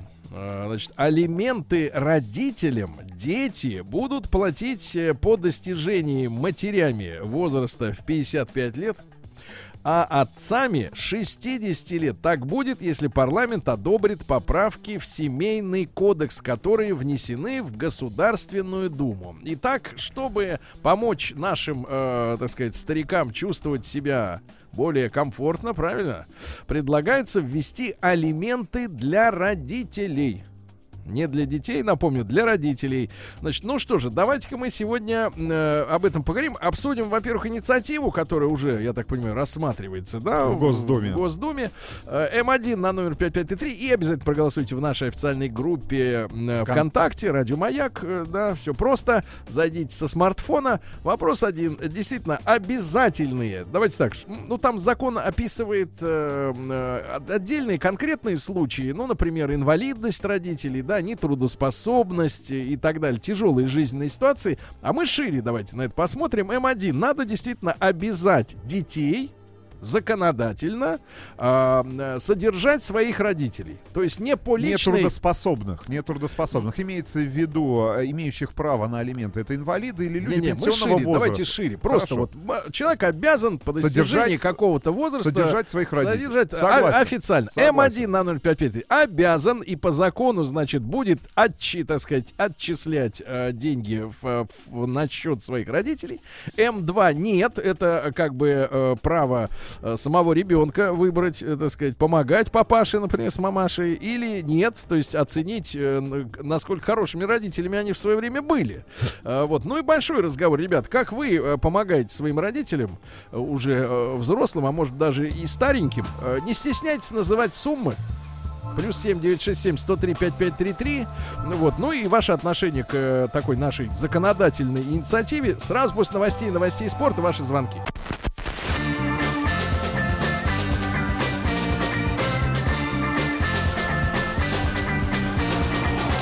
Сергей Стилавин и его друзья. Дорогие товарищи, сегодня мы обсуждаем важную тему алименты на родителей. Не на ребенка, а на родителей. Потому Не что... родители, а родителям. Да вот посмотри, Рустам Иванович, ведь это самое, ведь родитель э, тебя родил, правильно? Родил. Пеленки тебе менял, да? Воспитал, Нет, нет, школу погоди, водил, не, в не, детский сад водил. Купил тебе пальто, правильно? У тебя было Первое пальто. не было, Сергей Валерьевич. В фургане тебе не нужно было пальто. Там жарко. Значит, тебя уже поменьше С родителям. пальто я Да. познакомился году так в 96-м. Рустамка без пальто. Да, ну вот, у меня было пальто, я за это благодарен. Оно было тяжелое, на него налипал снег, лед, дождь. Вот, но тем не менее, оно мне нравилось. И я понимаю, что для родителей, э, какой, какие бы времена не были советские, но тем не менее. Ну, скажем так, более гарантированно обеспеченные, чем в нынешнее время, когда, мне кажется, людям приходится крутиться гораздо, так сказать, активнее для того, чтобы сделать то же самое, что э, там 40 лет назад, там 50 лет назад можно было обеспечить для своих детей. Э, тем не менее, э, я благодарен. Я понимаю, что это было очень тяжело, правильно? Вот. И наш вопрос сегодня следующим образом э, стоит. Обязать детей, понимаешь ли, которым родители подарила, подарили жизнь, правильно? Жизнь подарили, это самое главное. Вот без жизни ты б что, ни пива не мог бы пить, ни храпеть у себя, правильно, в подушку не мог бы, фильмы смотреть бы не мог, Владик, ничего. Без жизни пива бы не было, да? Без жизни ты бы не мог смотреть мультфильмы. Вот что. Значит, значит, родителям спасибо за все то, что ты получил в этой жизни. Правильно? А, а Правильно. при таком раскладе никакую копеечку не жалко. Так вот, большой разговор М1 на номер 5533. Проголосуйте, пожалуйста. Если предложение а, принудительно, например, с 60 лет для мужчин, э, пенсионеров, да, с 55 для женщин, а, обязательно назначить э, пенсию по возрасту, да, а, вернее, не пенсию, а алименты. Алименты. Алименты со стороны детей э, своим родителям, чтобы По возрасту или по нетрудоспособности. да, значит, э, М1 согласны, М2 нет. Э, То есть родители, которые, значит, почему вы пишете М2, например, да? Потому что родители, которые помимо того, что покупали Рустаму э, трусы, э, э, костюмчики, я видел ваши детские фотографии, у Всё. вас очень неплохие А костюмчики. что, а что, ничего кроме трусов мои Минуточку. родители мне не На фото покупали. вы не видели, Еще кроме покупали. трусов, ничего? Еду тебе покупали. Ты был, однако, прожорливый. Гольфы покупали. Гольфы, колготы покупали, Да. все покупали, да, свет тебе оплачивали, чтобы ты лежал не в темноте. Конструкторы покупали. Вот именно. Там Скрипку это купили. миллионы рублей на наши деньги сегодняшние, правильно? Сланцы купили. Да, да, сланцы, сланцевый, я босиком- сланцевый газ тебе провели, чтобы Чтобы ты я ел босиком не горячее. ходил по Так асфальту вот, горячему. так вот, и, и что, неужели родители, если вы отправляете М2, неужели родители после того, как все это тебе, поганцу, купили, должны еще заслужить Вы не своим переводите, отношением? конечно же, все Давайте. в а, материальную плоскость. Нет, нет, должны еще заслужить свои, э, свою материальную помощь с вашей стороны. Это что ж получается, да? Родители, конечно же, ничего не заслужили. Да, меня а спрашивают- Мы просто обязаны. Да, мы меня спрашивают параллельно, а помогать нашим похмеляюсь ли я или страдаю. Попохмеляется, да, А чай. Оба ответа нет. Я не мучаюсь и не похмеляюсь, да. Так вот, а, пишут вот серьезное письмо. 29 лет, Саша из Питера. Моя мать лишила меня всего имущества, что у меня было, в том числе жилья. Почему я должен содержать этого человека в его старости? Еще раз напомню, 29 лет этому человеку. Значит, 728-7171 831, код Москвы 45, это наш телефон. Давайте, тема важная. Э, Должны ли мы, грубо говоря, формальную э, сторону, да, облечь... эм, взаимоотношения финансовые между взрослыми уже детьми и старыми родителями. да? Александр Горнухин э, пишет в нашей официальной группе ВКонтакте, конечно, надо, но дети и так должны помогать родителям. Вот если не помогают, тогда уж действительно алименты. Но это ни в коем случае не должно заменять пенсию. Об этом никто и не говорит. А то дойдет, как в Китае, пенсии только госслужащим, и у них все это бюджетники, а не как у нас чиновники. Ну, Ну, тут речь не идет о том, что а, данные конкретные алименты или выплаты будут заменять пенсию. Речь идет об обязательном. об обяз- а- об обязательной заботе. Заботе о Заботе о родителях. своих родителях. Давайте Вячеслава послушаем. Слав, доброе утро. Доброе утро. Ну, Доброе. пожалуйста, вы помогаете своим родителям? Ну, родители у меня давно уже и отец, и мать умерли, и лежат они на- в блестящем, красивейшем кладбище Москвы. Но моя история, она как бы такая достаточно киношная, поэтому как бы то, что вы рассуждаете, прям по сердцу мне все это. Вот я ответы Религиозные ответы, конечно, для всего нашел. Почему мама так со мной поступала, я, конечно же, тоже все это понимаю, как взрослый человек. Но это же не решает э, вопроса вашего.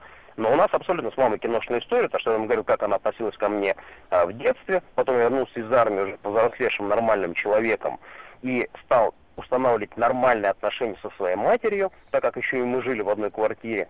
Но потом это опять прекратилось, потому что из-за отсутствия денег мы стали полгода жить э, у моей жены, да, у родителей, и полгода у моей матери. За полгода, пока мы жили у моей матери, она так относилась к моей жене, что нам пришлось окончательно наши отношения прервать, а вновь они возродились тогда, когда я уже стал достаточно состоятельным человеком, и мне стали говорить, что моя мама стала теряться на улице, да, такие прединсультное состояние. Я вынужден был этим вопросом заняться, потом я нанимаю врачей, но ее бьет первым инсультом, и как раз в знаменитые 90-е годы, когда ты заходишь в больницу, там Рустам не даст соврать, ни одного лекарства, ни одного шприца. Шприцы еще кипятились, да, потому что стерилизаторов не было. Об одноразовых шприцах не было даже и речи. Вот в этой обстановке у мамы получает первый инсульт, я ей покупаю отдельную палату, я ей покупаю отдельных врачей за совершенно безумные по тем временам деньги.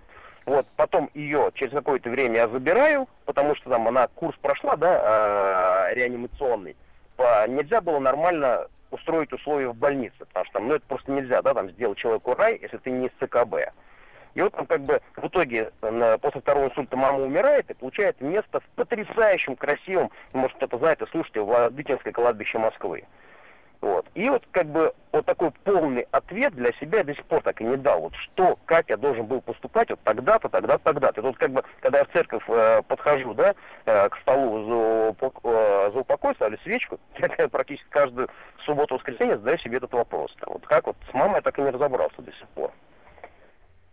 Спасибо вам, Вячеслав, за ваши искренние воспоминания. Ребят, мы э, м, э, кратко обсуждаем предложение э, м, э, обязать родителей вступать в денежные отношения со своими престарелыми родителями, то есть обязательно э, помогать им материально, да? М1 на 05533 хорошее предложение, а М2 нет, это все на усмотрение и в зависимости от личных взаимоотношений между родителями и детьми. А большой разговор, как вы помогаете своим э, родителям, да, э, сколько это вот отнимает у вас ваших возможностей, да. Ну вот, пожалуйста, пишет там наш Илья из Финляндии. Так, уехал в Финляндию. Э, Доброе утро. Э, Моя мать пьет последние 35 лет. Отец получил э, из-за нее инсульт. э, Сейчас живет в частном пансионе за мой счет. Я помогаю ей, но... м, как-то вот странная фраза. Я помогаю ей, но через не хочу. А, ну, видимо, через законодательство не хочу. То есть для человека важно оставаться добровольным помощником своими родителями, да, а не по принуждению. Потому что мы же знаем, да, что э, в принципе э, государство, это не про наше государство, про любое государство, государство является м, таким, э, такой структурой, которая пытается на себя взвалить обязанности семьи. Да, и внедряется. Не всегда получается. Внедряется в семейные отношения. Но поскольку в семейных отношениях очень важна душевность, а э, в государстве очень важны э, четкие правила, которые, в общем-то, а, не, не эмоциональны абсолютно, да, что то вот это внедрение в семейный институт, оно часто появляется, получается корявым, да. А, м, обязанность, э, например, перечислять Алименты, мне кажется, во многих случаях, да, а, разрушает отношения между, например, э, э, теми, кто платит, и тем, кто получает эти С деньги. другой стороны, я соглашусь с нашим слушателем Сергеем, который оставил свое сообщение в нашей официальной группе ВКонтакте. Круто, вот она демократия. За сто лет, буквально за сто лет, мы сейчас а, живем в 2018 году, и здесь я с ним согласен. Рухнул институт семьи. Государство вынуждено брать на себя эту ношу. Да. То есть каким-то образом пытаться регулировать отношения внутри семейные Мгм. между А, детьми и родителями. мне например. кажется, я что- не могу. Давайте Слушайте, скажем ну так, я давайте правда скажем не так. могу себе представить. Иваныч, ну вот а, давайте я не могу так, себе представить подобную ситуацию, Да. например, сто лет назад, и Да. чтобы ее обсуждали в средствах массовой Ну, информации. не было радио 100 лет назад э- такого. Это первая ситуация. А вторая история в том, чтобы законодатели, законодатели всерьез рассматривали бы принятие такого законодательного Они акта. рассматривают все-таки несколько в более узком формате. Я эту но, историю. дядя Сереж, я реально согласен с нашим слушателем. Я действительно согласен с тем, что за последние сто лет, даже не за последние сто лет, лет за, за- давайте так, 40. за 30-40 мы действительно растеряли базовые ценности, на которых, Да. ну, давайте так, жизнится человечество. Давайте, давайте, давайте. Вообще, человеческая жизнь. Ну, Дело в том, что э, это вопрос э, двухсторонний. С одной стороны, у обывателя есть э, ощущение, что государство мне должно все отрегулировать. С другой стороны, у государства есть амбиции влезть во все, да, и контролировать все. В широком смысле этого слова. Вообще, в принципе, для государства нового типа, если брать глобальную экономику, да, э, э, идеально было бы, если бы э, люди были атомизированы вплоть до отдельного индивидуума. Как говорится, ну вы понимаете, взять, взять кулак, бороться с кулаком и с одним пальцем, да, или с одним прутиком и с целым веником гораздо проще, правильно? Им проще управлять, так сказать, манипулировать. Давайте, Александр из Ростова. Моя теща сама сатана, а, а жена себе на помаду заработать не может. И что, я должен содержать эту старую идиотку? Вот видите, как, какими оперируют словами люди. Давайте Альфреда из Москвы послушаем. Ему 35 лет. Альфред, доброе утро. Доброе утро. Доброе утро. Позвольте не согласиться с Рустамом, поскольку вот Так. эта вот норма, э, которая была введена в Семейный кодекс 30 лет назад, а, она ну, до этого была введена, и сейчас законодатель просто приводит в соответствие с грядущей пенсионной реформой. Скажем так, возраст просто подгоняет. А эта норма, она была введена до кон- э, давным-давно, вот, но я не согласен. Тем не а, менее, вы хотите, вы хотите формализовывать финансовые отношения между своими детьми и родителями. родителями. Нет, это не должно быть, это не должно быть по принуждению, да, это должно быть на общечеловеческих отношениях как-то построено. Но, Погодите, а, смотрите. другой- А, Альфред, Альфред, если вас действительно так зовут. Значит, история такая, что, вот смотрите, вы родились, вам, э, ну, мама пожертвовала, условно говоря, своим здоровьем, потому что мы понимаем, что женщина от родов здоровее не становится, правильно? Это, вы это, это, в- в- забирает ее силы жизненные, да? У отцов, конечно, по-другому. Вот. А затем они о вас как-то, но заботились, да? И, и что, получается, впоследствии они должны, э, сделав для вас вот это все, родив вас, впоследствии еще и заслужить ваши добрые отношения. То есть они всю жизнь, что ли, должны что-то заслуживать нет, перед человеком, нет. которому и так все дали. Так, я понимаю, мы на подводной лодке. Я понимаю, За. Альфредом выехали. Полиция подъехала. Подъезжает наряд. Да-да, наряд ППС. Так, ну ладно, хорошо, со связью проблема. Товарищи, товарищи, пишет Александр, помогать обеспечивать родителей, святая обязанность, но это нельзя навязать законом, это вопрос морали и традиций. А вывод законодательной инициативы еще один способ а, поставить народ в затруднительное положение. Мораль надо развивать, прививать правильные ценности населению, все будет само собой регулироваться. Не, с, ну другой стороны, с другой стороны, я понимаю, о чем пишет э, на самом деле Александр, и понимаю, о чем говоришь ты.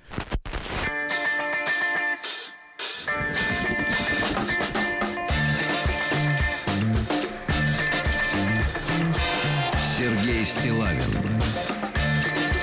и его друзья. На маяке. Друзья мои, так, э, патетическую речь э, да, завершает Закончу. Рустам быстро, Иванович. Да, быстро. пример, На самом деле, пример. правила дорожного движения. Пока в правилах дорожного движения появились более-менее серьезные э, штрафные финансовые санкции в отношении нарушителей, мы, к большому сожалению, например, так и продолжали ездить непристегнутыми.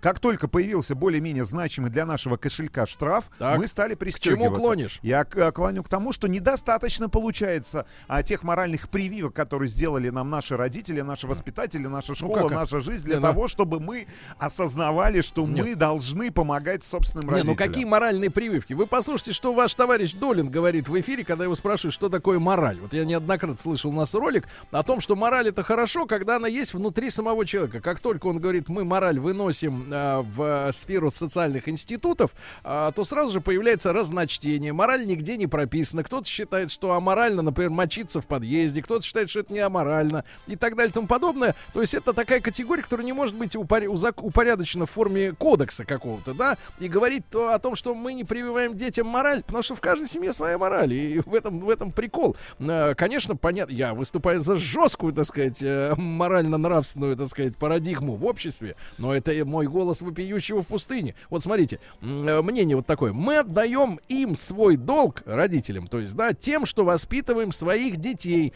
а дети будут воспитывать своих, то есть долги в другую сторону. И еще одно мнение, очень жесткое. А, может быть, не найду его сейчас, но суть сводится к следующему, что а, дети, а, значит, вернее, нас, детей, рожали без нашего спроса. Рожали О, родители для, своей, мысль. смотрите, для своего интереса, для своего Что за интереса, интерес-то такой? без спроса нашего. Нас не спросили, рожать нас или нет. И поэтому пусть сами крутятся, как хотят на вертеле. Вот так вот, да. Давайте мои телефоны послушаем. 728-7171. Э, э, Иван из Тулы. Вань, доброе утро. Доброе утро.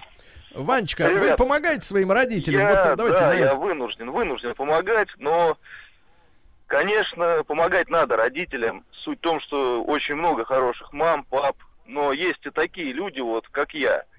Ребята, вы смотрите, вот Рустам Иванович в особенности, вы сейчас смотрите на одну сторону медали.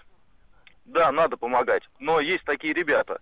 Я с 14 лет вынужден работать сам для себя, чтобы мог себя прокормить и одеваться. Ну, суть в том, что в нашей семье было дом и две квартиры, которые были подарены бабушками моими и дедушками на свадьбу родителям. Дом продали, ну, в силу того, что э, у них, так сказать, болезнь, алкоголизм. Вот. Мгм. Дом продан, квартиру э, тоже пришлось продать из-за долгов, которые они, они не оплачивали э, по счетам. Я жил в отдельной квартире. Вот э, после этого, когда они вторую квартиру уже потеряли, они переехали ко мне. Мне было 19 лет. Мгм. Вот в этом возрасте, когда они переехали ко мне, они за неделю мою квартиру превратили в, в бордель какой-то. Ну, не бордель, а какую-то балатхату. Там стало притон. грязнее, чем на улице. Да притон, ну, в том-то и дело. И я вынужден был в 19 лет съехать с этой квартиры, которую мне по наследству, можно сказать, оставил дед и говорил, все, это вот моему внуку. Я вынужден был съехать. Я после этого где только не работал. И в сфере ритуальных услуг, и монтажником, и строителем. Что только не делал. У меня не было образования. Я работал с 14 лет. И вот скажите, Рустам Иванович, за что я сейчас им должен платить? Это квартира, в которой они сейчас живут. На ней на данный момент 500 тысяч долг. Я так и так его буду выплачивать. И я им с учетом всем этим все равно помогаю. Помогаю едой. Я не даю им, естественно, денег. Я куплю еды, привезу им.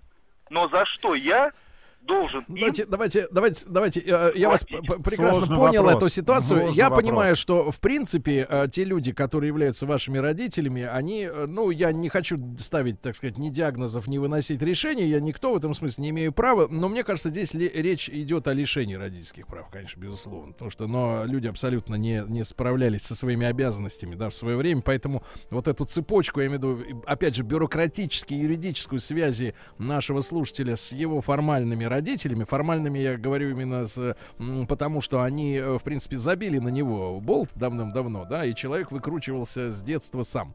А, эту связь э, юридическую просто надо рвать, и все, и никто никому не должен.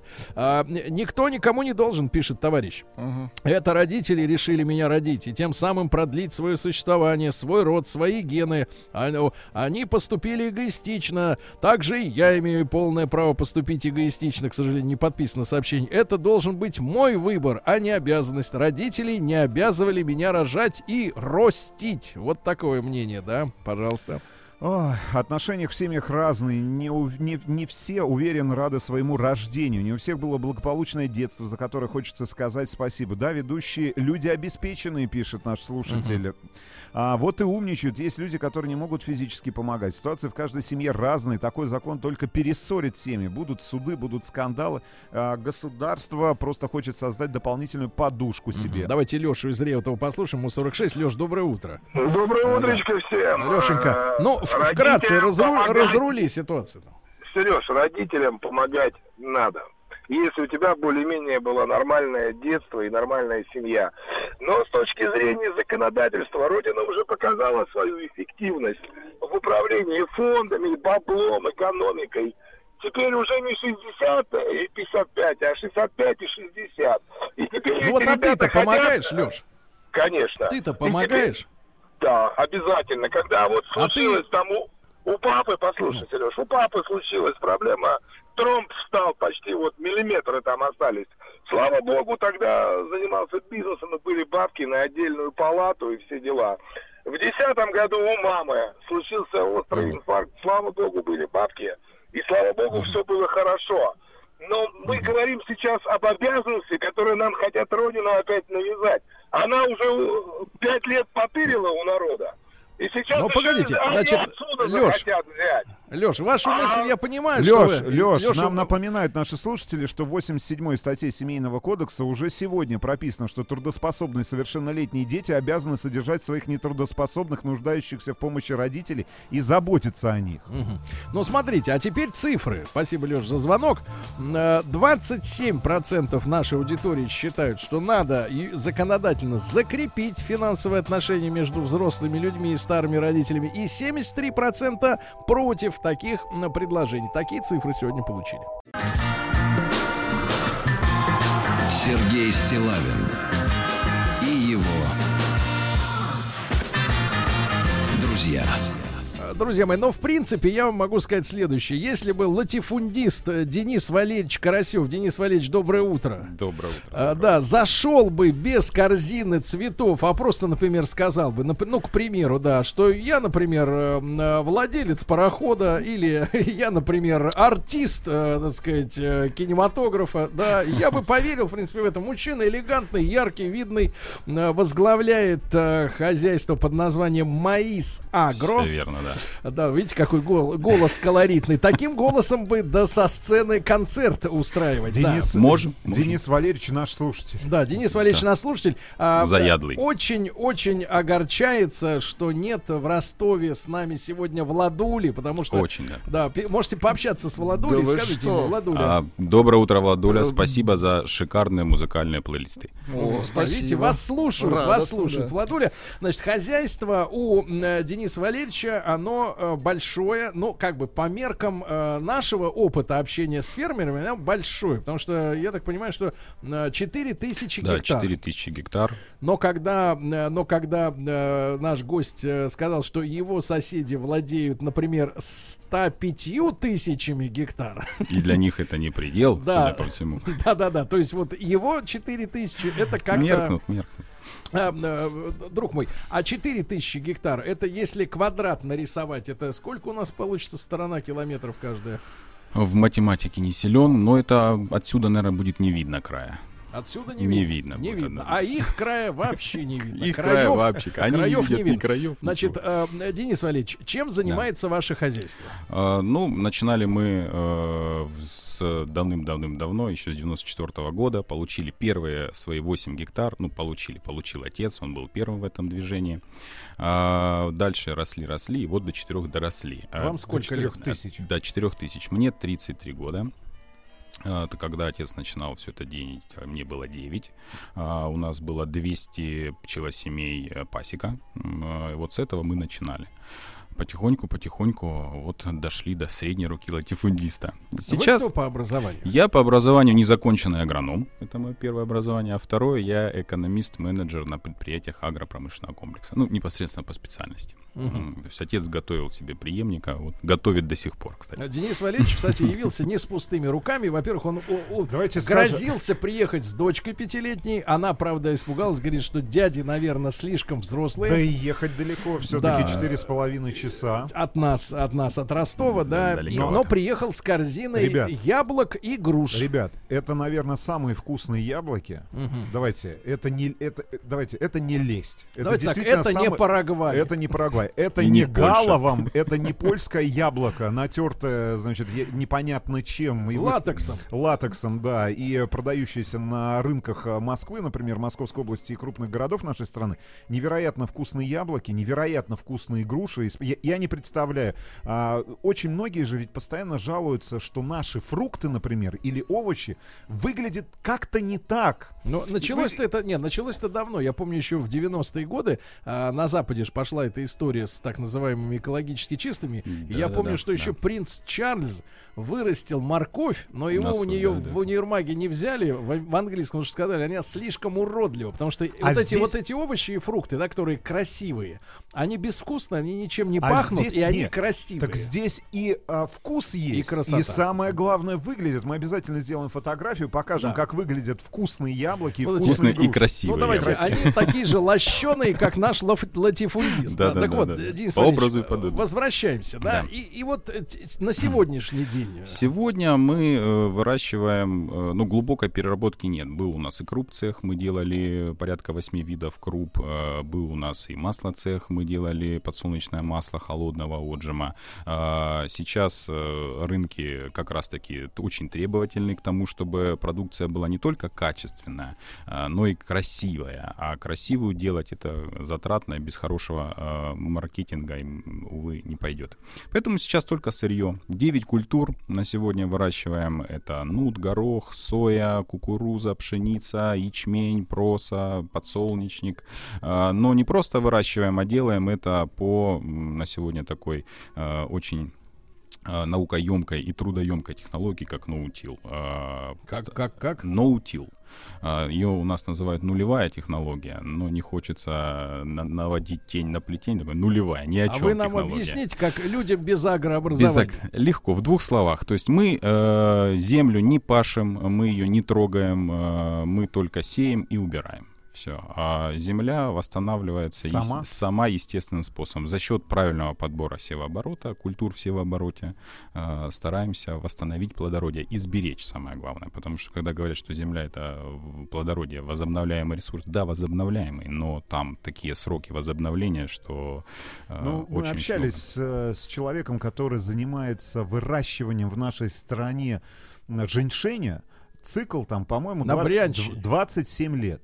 Если мне не изменяет память, там, от 25 до 30. Для того, чтобы земля восстановилась Вот, и была готова а, для того, чтобы... Потому что корень, он вытаскивает все микроэлементы. А, ну, та же ситуация немножко чуть меньше с подсолнечником, там 8 лет. То есть Восемь? подсол- 8 лет. То есть подсолнечник... А у нас практикуют как? Трехполье. Пар, озимая, подсолнечник. Через два года на поле возвращается подсолнечник. А это насос такой, он вытаскивает со всех слоев почвы все питательные вещества просто. И чтобы возобновить, нужно 8 Погодите, лет. погодите, так они туда и пихать начинают удобрения. Э, Они пихают удобрения для того, чтобы получить разовый урожай. А, вот э, это все, ну, грубо говоря, как э, такой прикормка. Потому что если этого не давать, увы, ничего не получишь. А раньше не давали столько удобрений и получали грандиозный урожай. Да, целину, когда распахивали там Ну, правда, 80. пять Пота- лет. ну, потому да, что, потому, что, жи- изнашивается, и плодородие, оно вымывается, и просто, ну, прос- простой пример. Чтобы получить э, хороший урожай кукурузы, нужно 300 килограмм азота.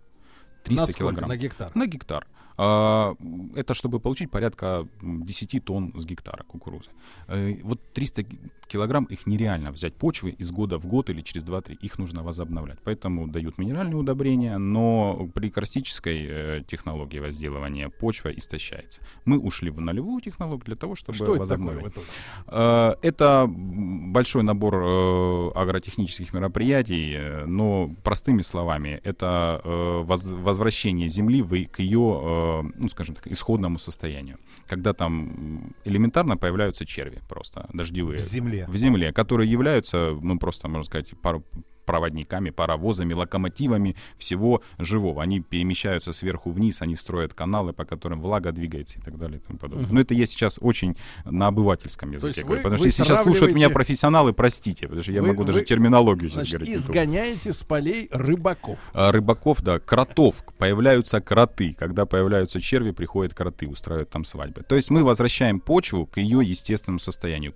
К примеру, если ходили в лесу, гуляли, вы Да. слышали запах э, от э, прелой листвы, от почвы. Какой Конечно. идет такой э, насыщенный такой в- запах э, плодородия, Компоста. компоста. Вот это у нас на полях. Мы стремимся к этому. Погодите, а используете ли вы, эм, соответственно, тогда, например, козьи какашечки? Найти бы столько коз.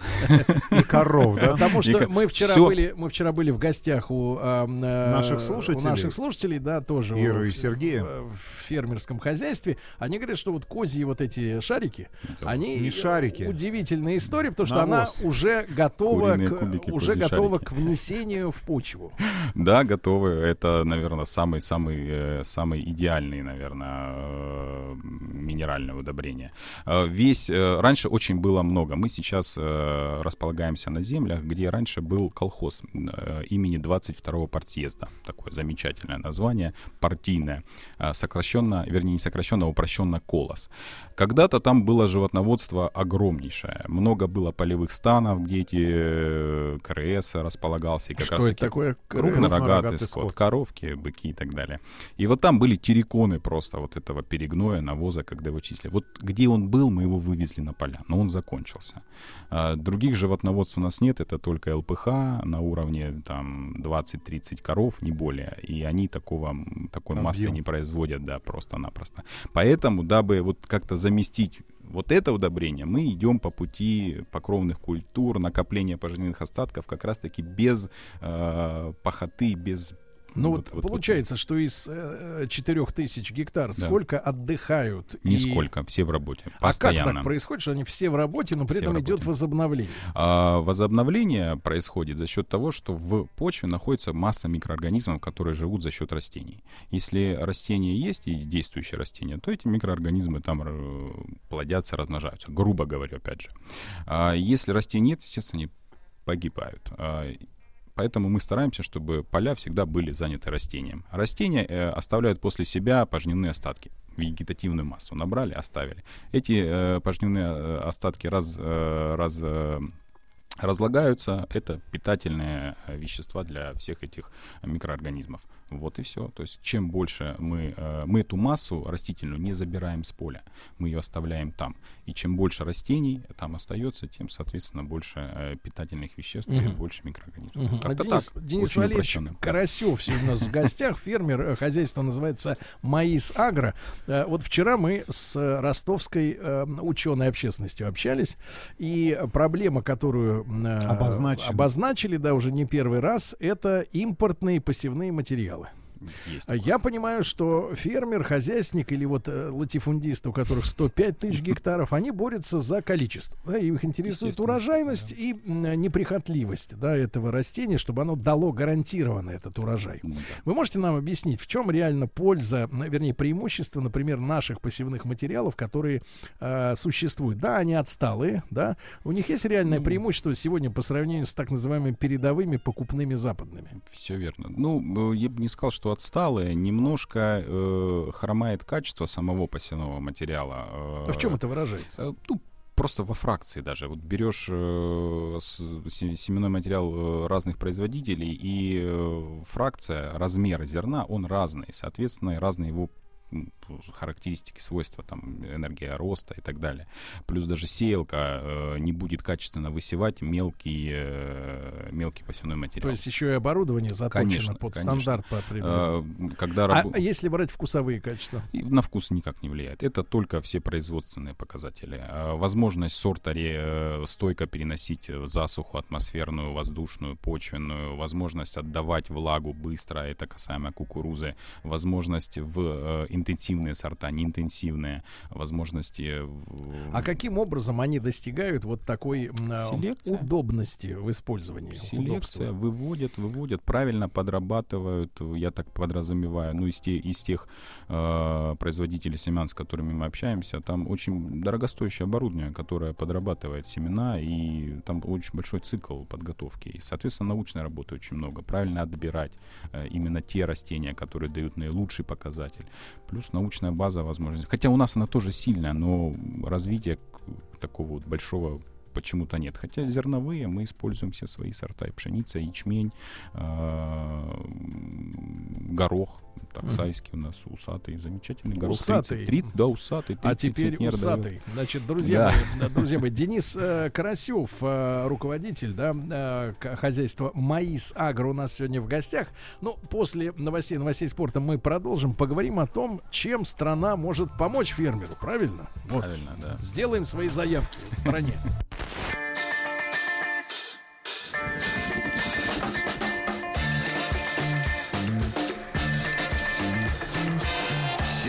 Стилавин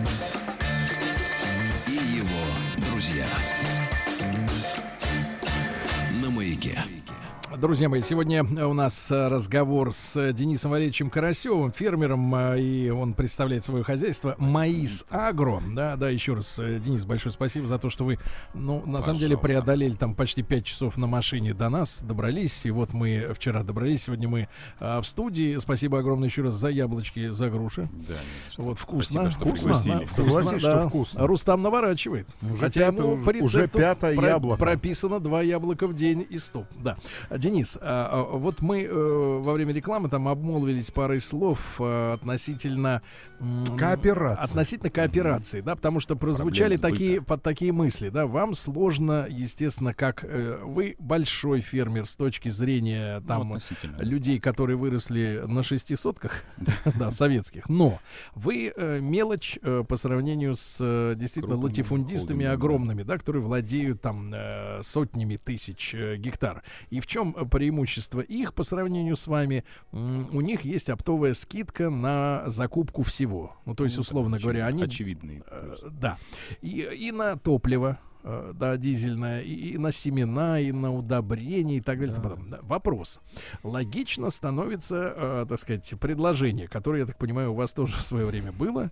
А, я беру опыт не даже хозяйственный, а обычный городской опыт, когда э, вот в 2008 году в стране, так сказать, и в мире полыхнул э, кризис общий, э, то, например, эм, э, там родители э, начали устраивать, э, ну, такие вот как бы э, не юридические кооперативы из серии «Совместная покупка». Стихийный.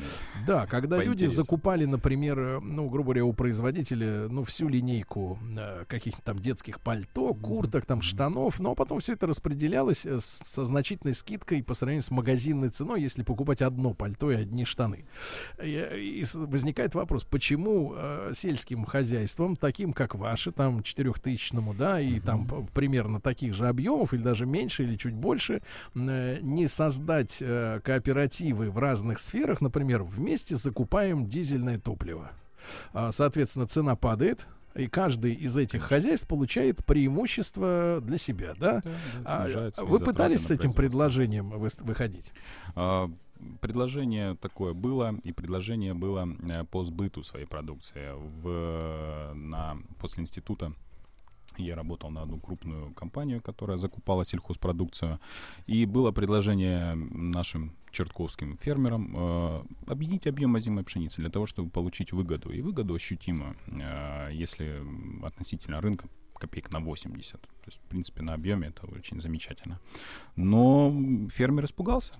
То есть он сказал, да что-то как-то, видать, наверное, мы вот сейчас вот скинемся, а вот этот весь объем кто-то возьмет и убежит. Мы же такое уже проходили. И, наверное, здесь менталитет работает. То есть э, есть масса примеров замечательных кооперативах. Соседи краснодарцы объединяют почти 250 фермеров, а, за- закупают ГСМ, закупают минеральные удобрения, средства химической защиты а, большими объемами, распределяют это все на всех. И, и очень замечательно. Ну, если вы с ними общались, то кто у них, грубо говоря, смотрящий за, за А, честность? За общак. Да, за общак отвечает один один председатель, у него есть один помощник. Выбирали они его э, сами. А я э, чисто технически, вот для себя мне сложно представить, как такая масса людей вообще может определить одного. Да? У нас тут выборы проходят э, со скрипом, а здесь как бы вот одного надо выбрать. А, но тем не менее, люди понимают, что они заинтересованы. Это э, их конечный э, итог, это их выгода, это Ну, их а интерес. вот в реальных цифрах, например, по горючке, сколько можно сэкономить, если э, в складчину закупать? Я Ну, думаю, примеру. что я думаю, что на хорошем объеме можно процентов до наверное, 15 и получить э, Прибыли. скидки. Да, Да, да, да. скидки, соответственно, это пойдет э, вам на плюс. Я знаю, что вы общались с американцами, да? Да, И я ездили посещал, туда. посещал эту прогнившую страну. Вот, и общался с американцами, которые ведут свою историю фермерами с 1861 года. А, Почти тезка Деннис. А, Состоит в 47 кооперативах. 47? 47 кооперативов. От кооператива получает все. Агронома, э, зоотехника, э, Ну, то есть они, грубо говоря, всё. нанимают одного агронома Да. на несколько хозяйств. Да, да, да, да. Вот у них они живут небольшой городок, э, их там 1200 человек, и вот все фермеры в округе создали вот эти, у них пожарный кооператив. Он э, раз в неделю пожарником сутки работает. Все получает от кооператива. ГСМ, все абсолютно. За счет чего э, серьезно выигрывает а, в э, снижении Ну, то есть это, это реально проблема в первую очередь менталитета. да? Возможно, возможно, трудно сказать. Люди но- не могут доверять друг другу. М, Это 90-е так отразились на психологии? Да, когда, и- когда, собственно говоря, любое предложение... Ну, мы тоже с Рустам Ивановичем пережили такой кооператив некоторое время назад, да, когда пришел человек и с такими на голубом глазу говорит, да у нас сейчас все, Да, все, да, а потом убыток. Да, а потом потом убыток. Серьезные. Да, и кто виноват, а? Некого. Мы виноваты. Возможно, возможно. Потом Э, пришел другой следующий, говорит, и говорит, Сережа, ты же сам виноват, что допустил э, в свое окружение, значит, сволочи. Потом сам оказался сволочью. Ну что, бывает и так, да, бывает. Учителя тоже не без греха бывает. Да. Ну, у нас есть же поговорка, да, дружба, дружба, а табачок врозь. А, ну, наверное, мы еще где-то подсознательно не готовы. Вот Краснодар, они как-то вот молодцы, готовы. У них свое, они за свое радеют. У нас пока еще, наверное, где-то крепостное право в мозгу глубоко сидит, и оно еще не вымылось. А, я думаю, что вот поколение мое, наверное, оно как-то ближе уже подойдет. В этом смысле допущу крамольную мысль. Может быть, дети, которые совсем плохо учат историю, у которых этой памяти нет, они как-то будут по-другому решать вопрос, как говорится, с Между собой. Нет, нет, с нет. чистого Те дети, листа. которые плохо учат историю, у них перспектива, мне кажется, туманная. Только Э, э, урок, урок, потому что на своем опыте э, ошибки не очень дорогие, очень дорогие. Нужно все-таки учиться. Денис, если, дай бог, так сказать, окружающие монополисты, латифундисты вас не схлопнут, да, будем, так сказать, надеяться, После этого эфира. будем надеяться, да, что... Возьмут на карандаш. Ну, Да, куда да. им там плюс-минус 4 тысячи? Зачем им, собственно говоря? да, да? Не такая принципиальная вещь, если только нет таких, эм, э, ну, хищнических амбиций, таких именно уже психологических, Забрать а не всё. экономических, да. Вот. Тем не менее, а что надо для вас сделать, чтобы вам помочь, кроме психологической проблемы, что вы в вашем объединении, да, хотя бы по закупкам, Мгм. уже часть спа- спасения, да, этой системы? Ну, э, основная помощь, наверное, должна исходить от нас, а, от таких же сельхозпроизводителей. То есть э, какие-то общественные объединения, которые э, будут э, активно отстаивать позиции сельхозтоваропроизводителей на всех уровнях, на, стадии, на, на всех стадиях. То есть Мы о лоббизме говорим. а, возможно, да. Почему? Потому что, ну, во всех цивилизованных странах лоббизм это вот прям нормально и замечательно. Ну, почему? Потому что производители пива лоббируют свои интересы, производители табака лоббируют свои интересы, нефтяники лоббируют. Только все. производители Я- сельхозпродукции не лоббируют, Вот, ну, получается. есть один э, товарищ, да, представитель, председатель э, молочного союза, да, который приходит на одну радиостанцию, всех замечательно Знаем кормит. его. Да, не колбасой, конечно. Вер- Вернее, не- я не с колбасой, но с яблоками, но тем не менее стараюсь. Он отстаивает же свои интересы. Это правильно, так должно быть, потому что у нас проблемы на стадии сбыта продукции грандиозные, а от определения качества до там пр- простой логистики в пункт сдачи, потому что это жуть то, что у нас происходит на дорогах. А, поэтому Именно с транспорта, да? транспорт, да. Поэтому помощь нужна от нас самих. Мы должны сами понять, что мы должны объединяться, отстаивать свои интересы. А от э, государства, если брать в целом, да, Мгм. ну э, даже даже сложно сказать. Мы м, просто не мешали э, иногда м, своими м, действиями. Своими изменениями. Э, И было, и было бы уже хорошо. Да, вот есть правила игры. Вот, ребят, давайте они будут постоянными и одни для всех, а, без э, всякого метания, там, смены лошадей на переправе. Да. А, В общем, нужен такой человек, э, как Андрей Даниленко, Э, правильно? Возможно. Да, Да, да, да. э, Это Денис, он. а вы, э, Ему получается, в четырех с половиной часах езды от э, Ростова, да.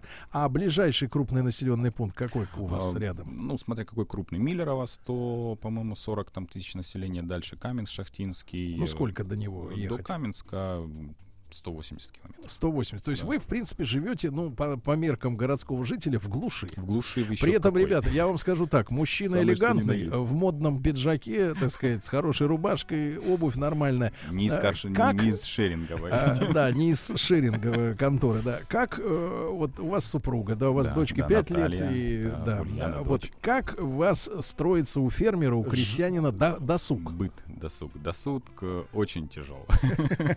Пьете? Да не да пьем, безбожно, безбожно пьем, да. Всю Дистилляты. ночь корзину вот плел, а с утра лыка не вижу. Дистилляты в основном, да, они преобладают. Мечта пивоваренный завод. Прям вот мечта. Небольшой. Небольшой, да. Не свечной, пивоваренный, но тем не менее. Тем более, что культурой, ну, получается, занимаетесь. Да. Э, Вот надо отдать должное селянам. А, Последнее время досуг, они э, стали им очень активно заниматься. Так. Куча проходят в селе различных там э, соревнований «Лучшая улица», «Лучший там двор», делаются стен, э, сценки, небольшие театра- театрализованные представления, замахиваются даже на нашего батюшку Вильяма. Шекспир. Шекспира, да. Вот, так что э, вот тут э, как бы люди всегда находят э, время. Уголовники, Не- не что ли, участвуют? Почему? Ну, там уголовник за- замахнулся. А, да. да-да-да. Илья. Денис, ты э, перед нашей встречей говорил о том, что наблюдаешь картину, когда люди уезжают с села. Да, То есть да, в селе жило там около трех с половиной тысяч человек, сейчас там чуть меньше тысячи. Да. А по твоему, по твоим ощущениям, что необходимо сделать для того, чтобы Нет, остановить... надо задать ци- циничный вопрос. Да, а для того, надо? чтобы вести хозяйство, э, так сказать, вот сельское, Мгм, да, чтобы мгм. кормить страну, э, сколько должно действительно на селе жить людей, э, чтобы была продовольственная безопасность? Ну, чтобы кормить страну, э, как показывают последние э, достижения в технологиях, люди, наверное, скоро вообще будут не, на- не нужны. Роботы. Роботы, немцы уже это все внедряют. А, То есть, серьезно, у них легко, роботы? Да, все уже. Ты готов? Автопилоты. Ты Ты готов? готов есть хлеб, который э, собрал, э, значит, Нет, переработал? меня пугает только одна вещь. Рано или И поздно, рано или поздно робот задумается с искусственным Да. интеллектом. А нафига я Га- кормлю лю- человека?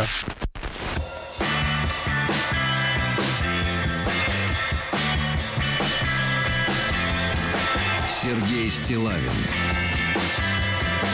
и его друзья на маяке. Друзья мои, так сегодня у нас в студии Денис Карасев, э, фермер, хозяйство называется Маис Агро, э, находится э, хозяйство на границе с Украиной, кстати Всё говоря. верно, Да, да, да, да, да, да. И, и, и, так сказать, видно невооруженным взглядом слышно. э, и слышно, да, а иногда и залетает. Ну, да. слава богу, Да, нет, но- соседям. Да, залетает соседям. соседям летит. Да. Так вот, э, д- Денис, начали мы разговор-то про роботов, да, и Да, про, да, про, про про, про количество людей. И что э, нужно сделать для того, чтобы они там остались? Ну, нужно сказать, что на селе жить всегда было сложно и тяжело. Э, Сейчас это не исключение. Сейчас э, стало более комфортно, потому что можно свой быт наладить благодаря всему. А, Как касательно моего села, Михаила Александровки, э, в котором я родился и учился, туда бы привезти газ, который, даст бог, наверное, все-таки дойдет в следующем году, наконец-таки, а, воду, которая, может быть, в этом году придет. И вот парочка людей, может быть, туда вернется, потому что работа там всегда найдется. А чтобы люди остались жить в селе, нужна, конечно, социалка. Школ нет. А препод- Если они есть, преподавать там некому. А больниц нет. Если больница есть, лечить там некому. Потому что, ну, кто поедет? Э, Все же в частные клиники идут. То есть поддержки, там, миллион какой-то выделили сейчас врачам э, на то, что они едут в сельская местность. Но за этот миллион э, приобрести что-то хорошее очень сложно. То есть, То есть ну, Быт, уповаем на робота-врача. да, на робота-врача, На ро- телемедицину. на телемедицину. Нет, в село нужно ехать, в селе жить комфортно, жили, э, ты- ну, экологически чисто, замечательно. То есть продукты, ну да, сложно, но тем не менее э, душа радуется каждое утро слышать не э, за окном не автостраду, а Слушайте, Курочек, ну, мне кажется, гусочек. человек достаточно быстро привыкает к тем условиям, Да. в которые ты его помещаешь. Во-первых, я прожил часть своей жизни в селе, да, это село Подгорное, да, которое на текущий момент является частью там уже большого города Воронеж. Давайте- Но когда давайте я переезжал честно. в Воронежскую, Ну, погодите, Воронеж, погодите. Воронежскую область, это было селом. Давайте это было скажем село. честно, не Рустам, было ни газа, Рус- не было ни газа, ни централизованного а, отопления, Как ни вы- воды. Я ходил за Да. водой на улицу, причем на Наверное. соседнюю улицу. Так было. Значит, топили мы дом дровами. Слушайте, а Эти вы- дрова необходимо было заготовить, Заготовить, дядя Сереж. да. Нет, Более того, сейчас я спустился с Эльбруса, и я там две ночи провел, например, в палатке и спал в спальнике. И никаких сложностей, но по большому счету человек, у которого ко в генах заложено Да. жить, на- д- давайте так, в согласии с природой.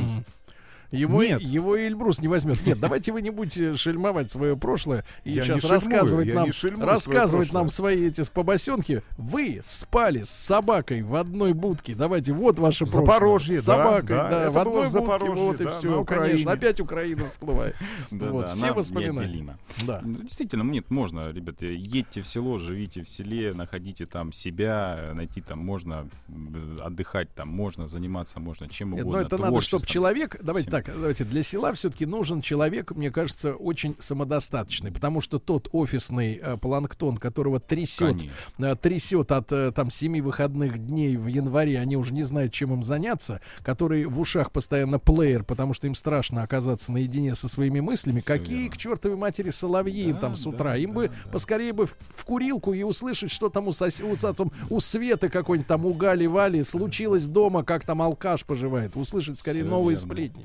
Ну, нужно запастись энтузиазмом Ну, и терпением. и, и, может быть, э, в самом конце уже самые перспективные, с твоей точки зрения, тренды, например, да, а, в фермерстве, в сельском хозяйстве на ближайшие, может быть, 5-10 лет. Потому что мы тут общались с такими же нашими слушателями, как и ты, которые являются фермерами, вот они говорят, вложились в гречу. Греча оказалась невыгодной, потому что все вложились в гречу. Сейчас мы все вкладываемся в рапс, они сказали. нут. И, Да, и нут. Да. Вот Нут в этом году по 20 рублей, да. Два года назад по 50 был, да, в этом по 20. И все, «А как, а мы же нут. А мы да». вложились. И потом он заболел, и там какая-то совка его съела. Ну, в общем, если совсем кратко, вот самое перспективное направление. А, Мне кажется, основные, если вкладываться в сельское хозяйство, только в технологии. А, Нужно рассматривать прогрессивные новые технологии, точное земледелие. А, Такие технологии, как, допустим, ноутил, либо минимальная технология. Тогда, где вы сможете получать э, с минимальными затратами максимальный урожай с хорошим качеством. Вот в это нужно вкладываться. Конкретно в культуры, ну, не- это... Это лотерея. это- да, это лотерея грандиозная, поэтому у нас-то 9 культур.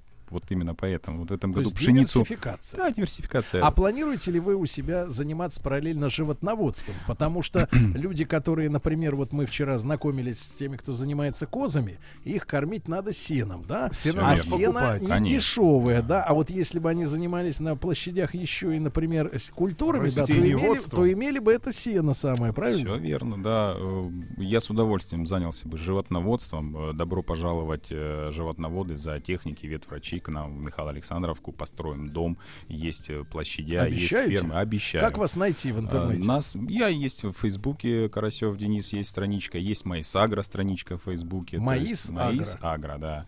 А, то есть, То есть э, точно, вы, вы ждете зоотехника. есть. Конечно, агронома ждем, Давайте, зоотехника. давайте торжественно скажем. Осеменители всей страны, добро пожаловать в мои сагры. Ну, не все, хотя бы один, то засеменяйте нас. Не- Не будем знать, куда потомство девать. Денис, я хочу вам сказать спасибо огромное Спасибо. за Спасибо вам. оптимизм, Да. за то, что вы, э, как говорится, неунывающий, неунывающий человек, а, человек красивый, человек, который, Спасибо. э, э, ну, я скажу так, э, советским термином, высоко несет знамя крестьянина. Высоко. Тяжело, но фермера. Крестьянин 21 века, настоящий. Да, спасибо вам. Спасибо Жене, дочке привет. Я думаю, они и- слушают. И, всего самого доброго. Спасибо. Спасибо вам за приглашение. Удачи. Тихо! Держать свет! Держать свет! Тихо! Начали. В фильме снимались. В главных ролях. В главных ролях. Главные роли снимались. главных ролях. В главных ролях. В главных ролях. В ролях. В ролях. Друзья мои, сразу маленькая ремарка. Это не бартер.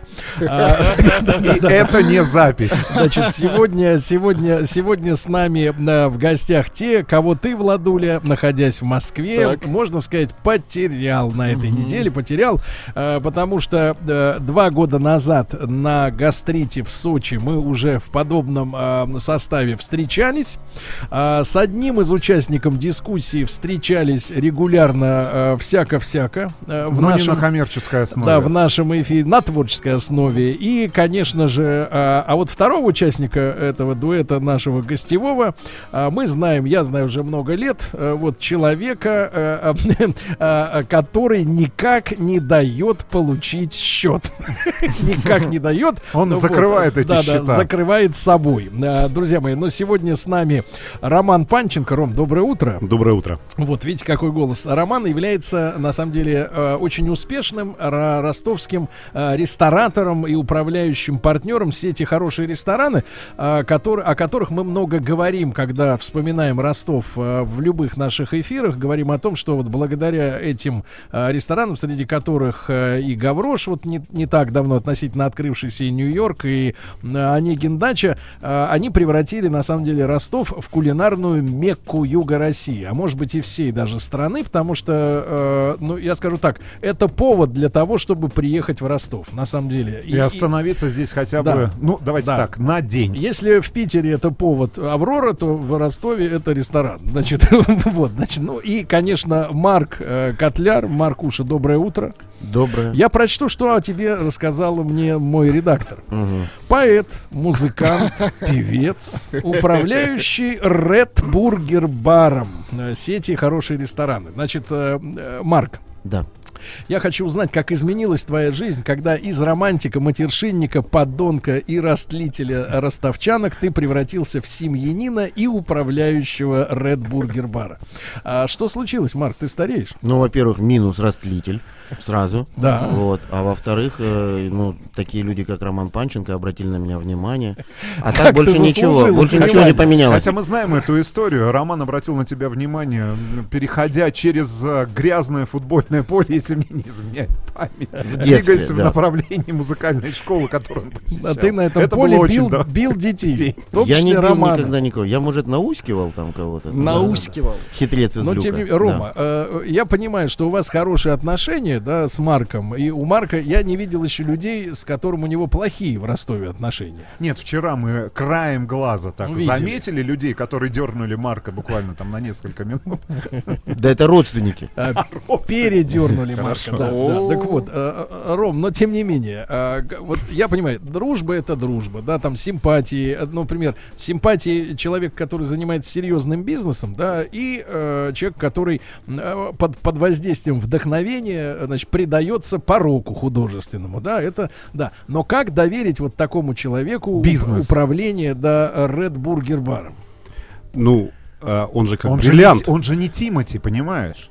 Ну, он, Вообще он- не Тимати. он даже лучше. Во-первых, он здесь у нас, поэтому мы просто его а, Давайте, инкрустировали. давайте уточним, не Тимати и не Хабиб. Не Хабиб вообще. Ни разу. Ни разу не Хабиб. Ну вот он даже лучше, поэтому его просто инкрустировали в ту систему, которая была, и все те э, положительные качества минус растлитель, как он уже сказал, они э, отлично э, вступили в некий симбиоз нашей системы, и получился очень хороший результат. Ну, Ну, вы Поэтому мы, мы- мы довольны довольны. Марком. Мы Марком довольны чрезвычайно. Ну, а Доволен ли уже Марк? Ну, нами? Какой-то как гауляйтер говоришь. Мы, мы довольны этим мальчиком. Я воль.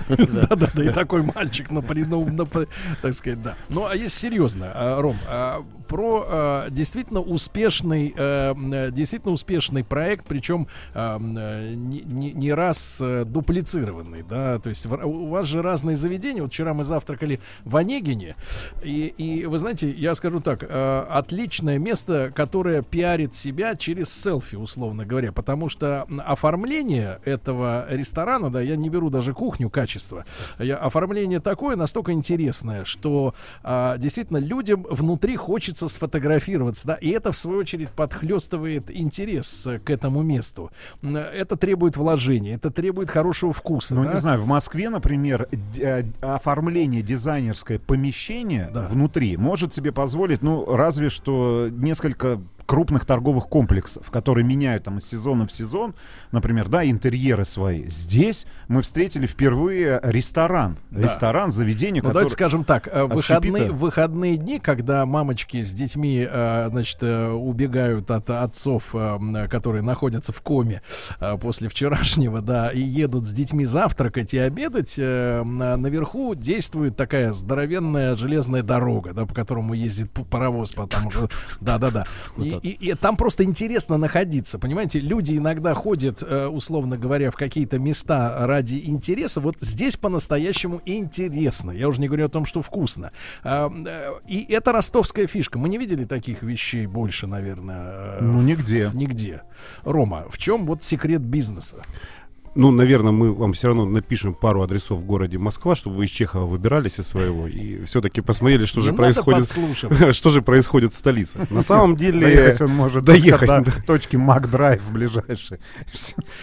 Поэтому есть в Москве, конечно же, места, где очень круто работают и э, с интерьерами, и с оформлением. А залог нашего успеха это скорее э, очень э, крутая а, команда, которая реализует очень много э, всяких разных штук в течение года. И по большому счету мы тем самым еще дополнительно развлекаем свою аудиторию, потому что представляем постоянно, часто сменяемую, очень крутую, Ничего, хорошо ничего. сделанную, а, хорошо сделанную картину.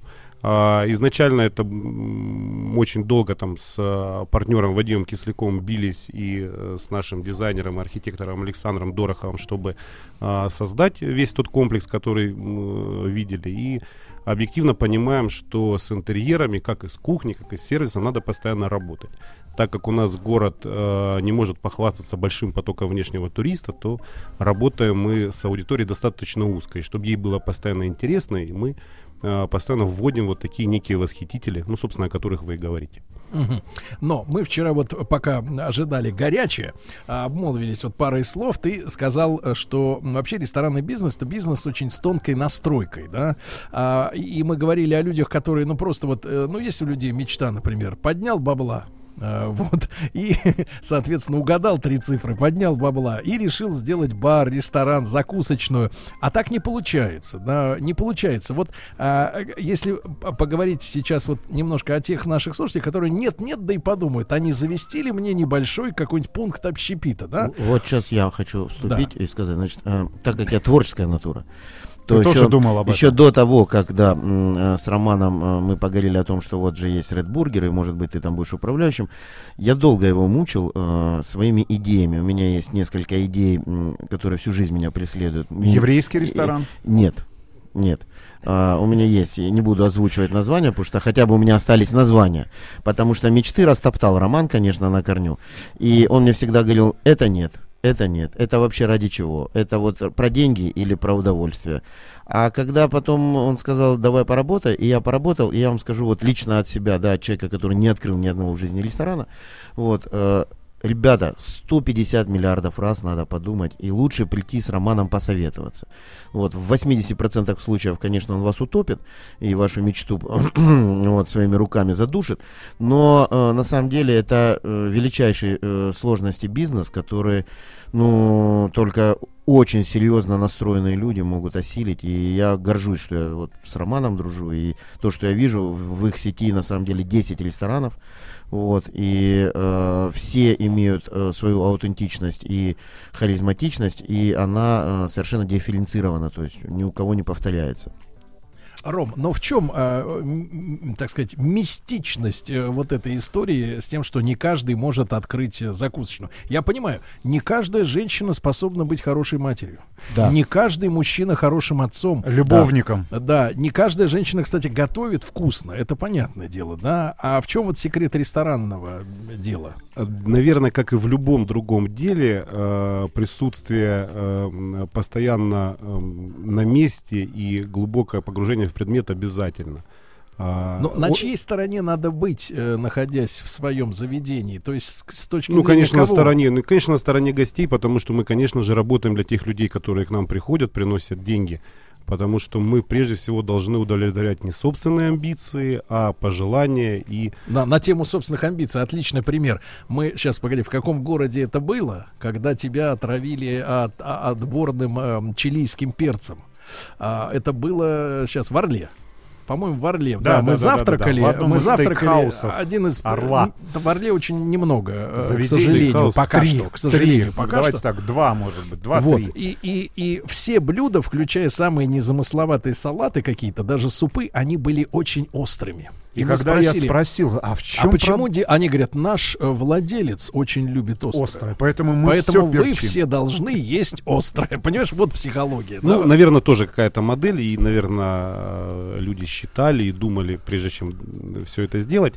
А мы прежде всего ориентируемся на то, что хочет публика ну, в настоящий момент. То а есть, что в конечно Ростове хочет публика э, от э, ресторана? Да, публика в Ростове, она не отличается кардинально от публики э, в Екатеринбурге, в Краснодаре, в Новосибирске или в Москве.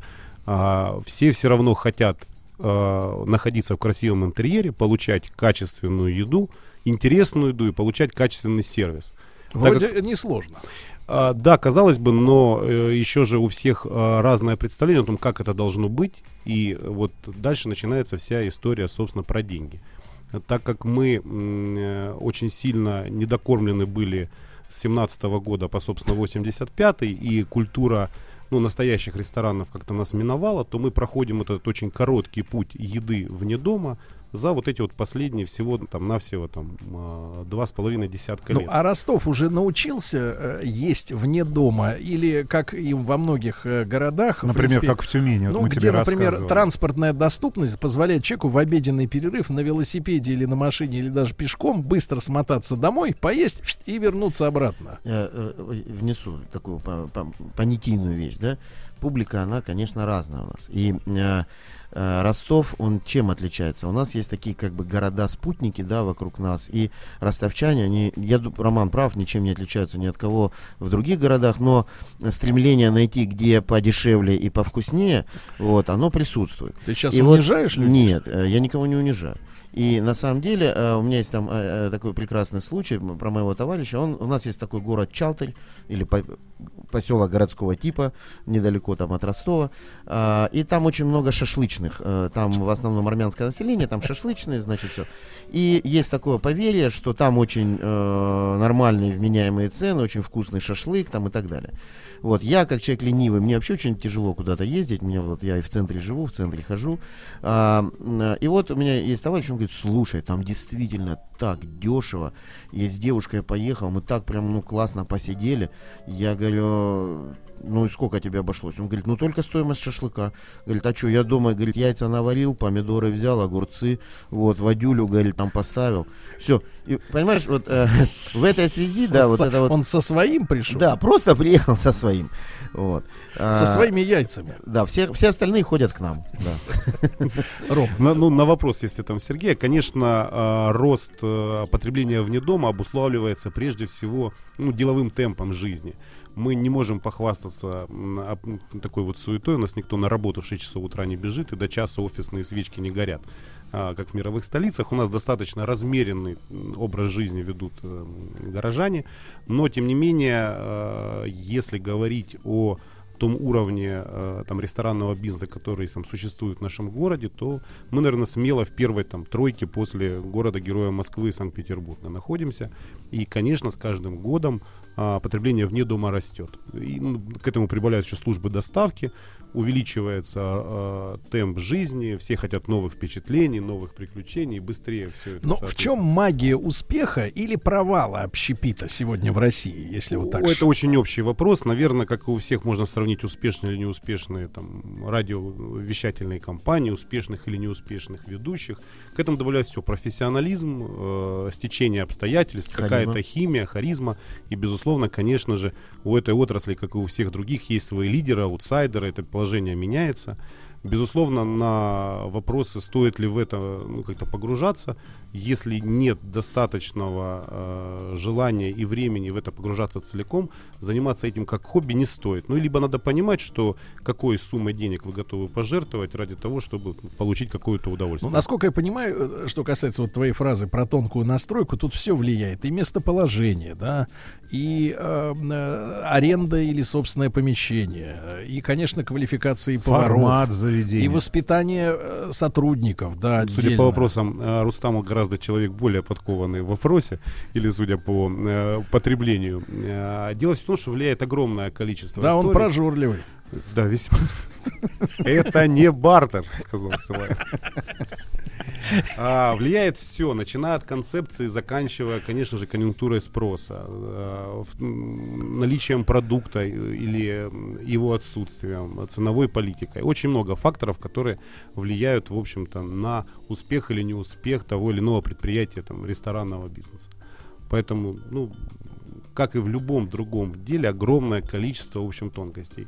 Чем э, наши авторские заведения отличаются от э, масштабируемых сетей, у нас очень много операционной работы, которую мы, как э, совладельцы и генеральные директора, выполняем сами. То есть э, мы с моим партнером часто шутим, что основная наша компетенция это перфекционизм и повышенное чувство прекрасного, которое вот если выключить, начинаются сразу э, очень э, такие сложные, рядовые, простые проекты, которые ну, не работают часто. Ну, я как риэлтор, да, могу сказать, что... А еще э, и риэлтор. э, очень Не только музыкант. У меня, есть любимая категория э, людей, вкладывающих в недвижимость, да, которые своим женам покупают помещения под рестораны. Я их обычно называю Натали. Вот. Ну, почему Натали? Потому что у меня жена Наташа. Вот. И, э, ну, там год, два, там сколько они могут существовать. Э, на разных совершенно локейшенах, там, и даже на Садовой, на- наша самая центральная улица, да, можно открыть и прогореть. Потому что э, Роман очень правильную вещь сказал. Вот представьте, там, да, там 10 ресторанов в сети, вот как его день начинается, он везде обязательно должен побывать, что-то там, как-то там а, кому-то дать ЦУ. Вот, ну, есть нервные управляющие, которые это воспринимают. Я очень хорошо воспринимаю, когда он ко мне приходит и говорит, так, вот это сюда, это туда, что ты тут встал, сюда А отойди. почему? Потому Э, что утром он выпил новопосит. Да. Друзья мои, да, сегодня у нас в студии Роман Панченко, ресторатор, управляющий партнер сети «Хорошие рестораны». Это гордость Ростова. И Марк Да Котляр. не только Ростова, Да. всей страны. э, Поэт, музыкант, певец, риэлтор, управляющий. Я еще потом добавлю в конце Конечно, весь список мы договоримся, Да. давай, за горячее. Приготовились к съемке. Тихо. Держать свет. Держать свет. Тихо. Начали. В фильме снимались. В главных ролях. В главных ролях. Главные роли снимались. главных ролях. В главных ролях. В главных ролях. В ролях. В ролях. В ролях. Дорогие друзья, сегодня с нами в эфире Роман Панченко, ресторатор и Марк Котляр.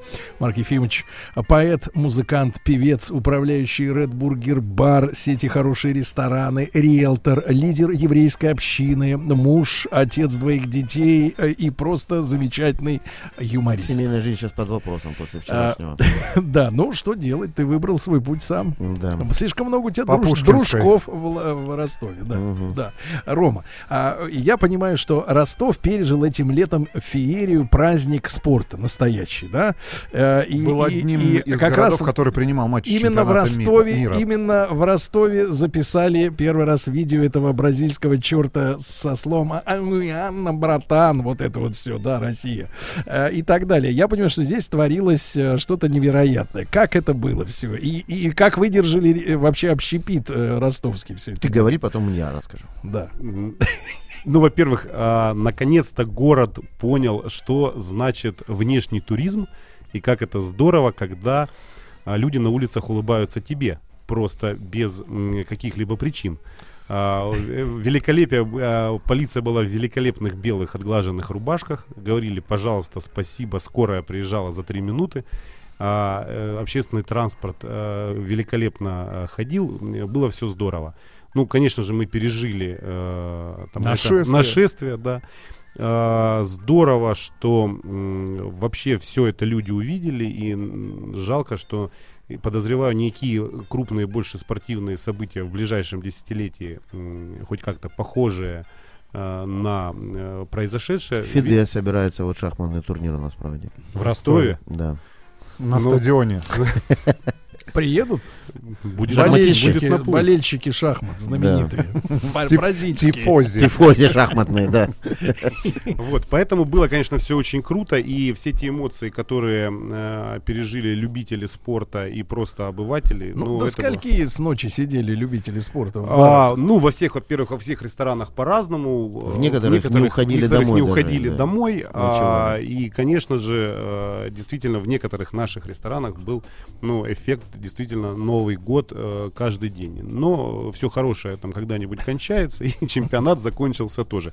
Ну и, конечно, здорово, что Ростов посетило какое-то количество команд из Латинской Америки, э, что э, очень выгодно отличало их с точки зрения яркого поведения и желания а, веселиться и куражиться, например, от а, корейцев, а, японцев или даже наших вот э, соперников и негодяев хорватов. Да, После поэтому- слова желание мог просто остановиться. И желание, да, хорошо. Ну, как вели себя ростовчанки? А, Потому что в Москве лучше- на Никольской, конечно, происходили бесчинства. Значит, у нас не было никаких бесчинств. Во-первых, я, э, так как человек, вычеркнувший растление из э, списка своих достоинств, хочу сказать, что я, конечно, очень блел все это там э, в заведении. Не блел, а блюл. Блюл. Или блел. Ну, как-то, Да общем, неважно. следил я за этим вопросом. Но я хочу сказать, что у меня вообще, э, если э, все рестораны сети находятся э, за закрытыми дверями, то есть они- у них есть стенки э, там, и так далее, то мое заведение э, каким-то образом выходит на набережную. Набережная, она общественная, по ней проход. Передом она выходит. Да, передом. И э, когда я понимал, что э, уже количество людей достигло ну, такого апогея, Апогея, что э, пройти мне, э, управляющему заведения, из одного края в другой край заведения просто невозможно. Ну, вы курпулентный мужчина достаточно по сравнению с э, Я худею, кстати. Вот. И мексиканцам я очень нравился. Я напоминал А. их бабушек. Вот. Ты был А, своим. Да. А, и, значит, они все говорили «мексикано». Я говорил «управляющий». Именно женщину-мексиканку. вы например. Он Вот. в гугле просто забил в переводчике и почему-то объяснял, что он... Нет, они говорят, э, Не там нас камареру, а бургер, э, камарера. э, бургер с э, халапеньо. И они говорят, ну типа, Что за халапеньо? ну это их вот э, Их вот острый, их. э, нет, у нас бургер с халапеньо. Это сейчас шутил вообще. А. И значит, э, Он знает, что такое. и значит, э, они говорят острый. Я никак не мог понять, как мне им отвечать, я же не знаю. И я нашел э, в этом Google переводчик, там все острый, что аж дырочку жечь будет. И их так это умиляло все, что просто, э, ну на испанском языке я, естественно, Как это на испанском звучит? Ну сейчас я забью. Да, да, э, давай, не надо, просто не надо. ну, нам интересно Это мы послушать. потеряем 5 минут на этом. пока, Да, и э, вот. всем слушателям. А минуту. бразильцы, например, вообще э, бразильцы и мексиканцы и У них разные языки, ты знаешь, Да, и Уругвай у нас Там был. португальский, дырочка тут испанский. по-другому. Я выяснил, да, я выяснил э, совершенно потрясающую вещь. Во-первых, они все не любят аргентинцев. Почему? Не знаю, но у них кричалки тра-та-та-та-та-та-та, Аргентина козлы. Ну вот что-то вот такое там. Второй момент. Э, бразильцы и мексиканцы отличаются друг от друга тем, что мексиканцы конкретно настроены, значит, погулять э, и э, Оттопыриться. оттопыриться, а у бразильцев есть еще какой-то духовный такой душевный по- по- подтекст, и они, Они там еще был- женщины. э, они пьют пиво с водкой. У них любимый напиток пиво с водкой. И это их вот предрасполагает, значит, вот. И в, коне- в конечном итоге там был один дедушка, он все дни, когда бразильская сборная была у нас, значит, э, он э, ходил, ходил, ходил, и в конце он подошел ко мне и сказал, «Э, Ростов мой второй дом. Я не хочу отсюда уезжать. Это А, именно теперь он живет у тебя во ну, второй комнате новой квартиры. Нет, нет. Там живет мексиканец, вот, э, который не расплатился за счет в нашем заведении. И вот я жду, когда ему переведут в Western Union, значит, э, э, положенные 3257 рублей. Вот. А, но был, конечно, вообще, на самом деле, вот люди говорят, у вас, наверное, был ад. Ребята, ну ада не было, было просто офигенно. Вот такого, э, я, я не знаю, воодушевления я не получал давно от э, работы, собственно. А сейчас опять пропало удовольствие, да? Сейчас э, нет, сейчас э, удовольствие я нахожу в другом. Ну, Кстати, Рома, вот вам повод снизить KPI, да, э, так сказать, марку. я вам снижу. Что, что такое? Осень э, сейчас снизит саму. Вот. Вопрос о, Ну, Люди пишут, люди, конечно, пишут, что в заведениях, о которых мы сегодня говорим, вот и которые не показываем, а вот, конечно, счет э, не маленький, да, с точки зрения рублевой массы, но упоминают, например, э, заведение, которое нас поразило в первый раз, это произошло лет, наверное, пять назад, когда мы приехали сюда э, в Ростов впервые на съемке телевизионной версии одной из серий большого тест-драйва, вот с большой группой режиссеров, видеомонтажеров и балерин. И балерины были. М, Вот. а, Но они не всем достались. И, а, значит, мы были поражены заведению с названием «Пить И кофе». отсутствием а, в самом Ростове сетевых заведений. Да, типа ну- шоколадницы, кофехауса. Ну да, вот всего есть. этого. Да, так вот, э, пить кофе также принадлежит, ну, как, как идея, да, как, осна, как основа. Ну, скорее, это просто э, была та идея, которую мы с э, Вадимом Кисляком придумали, реализовали. Сейчас э, эта компания нам не принадлежит. А, В чем была идея? идея на самом деле э, мы тогда Этого не зад- демократического мы заведения. тогда не задумывались, конечно же, о том, что сколько их будет и как мы масштабируем компанию. А, скорее э, было отсутствие хоть какого-либо формата, где можно было достаточно бюджетно большому количеству людей, то есть, как это сейчас модно говорить, широкая потребительская воронка, а, большому количеству людей а, совершенно спокойно, не думая о больших там бюджетных тратах, а, провести время. И э, просто стоя, я сейчас помню, в пробке под дождем, мы примерно проговорили, какой должен быть э, этот формат. Более того, Название как пришло? Э, Случайно, никак. То есть мы э, не занимаемся неймингом профессионально, то есть это скорее, а, ну, по наитию мы это придумали, э, то есть как побудительный некий. Должно быть название, должно быть очень простое, понятно максимальному количеству человек. И в нем желательно, чтобы был а, побудительный некий эффект. Пусть- Инфинитив. а- абсолютно Пить верно. кофе. Это- да, то есть, а Такой ты говорил, что это... Пить кофе, спать, есть женщину. Ну, вот примерно шутки в таком ключе и были достаточно там долго, да. Сергей так и живет. Руководствуется исключительно этими принципами. Причем пить кофе он вычеркнул. У меня просто не такая широкая пищевая воронка. Вот. А, то есть потребительская. Потребительская. А, поэтому в течение двух месяцев мы нашли уже там первый, э, первое помещение, первый объект недвижимости и а, были э, на самом деле сами м, там, удивлены там эффекту. Ну и более того, за это время э, какое-то же количество раз мы все равно ездили по городам и весям, и столицам в том числе, и смотрели, как, каким образом э, работают э, объекты, ну, там, похожих концепций.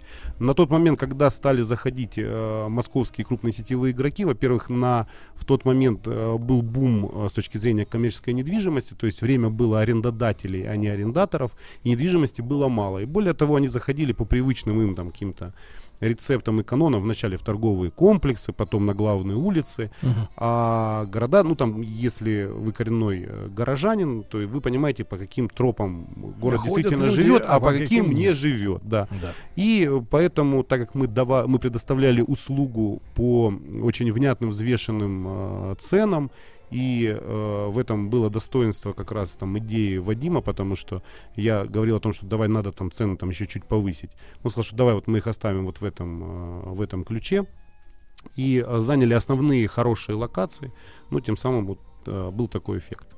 Ну, более того, мы заморачивались э, с дизайном каждого отдельного, с дизайном каждой отдельной кофейни. И То есть э, название сетевое было, да? на- А- название а было дизайн сетевое, свой. дизайн тоже повторял основные понтоны, цвета и основные узлы, как мебели, так и декора, они походили друг на друга, но у всех кофеин была разная тематика. Вот, и поэтому вот получили такой вот приятный эффект, там шлейф которого вы застали 5 или 6 лет назад. Просто А- по поводу цен я тебе хочу сказать, что смысл в чем?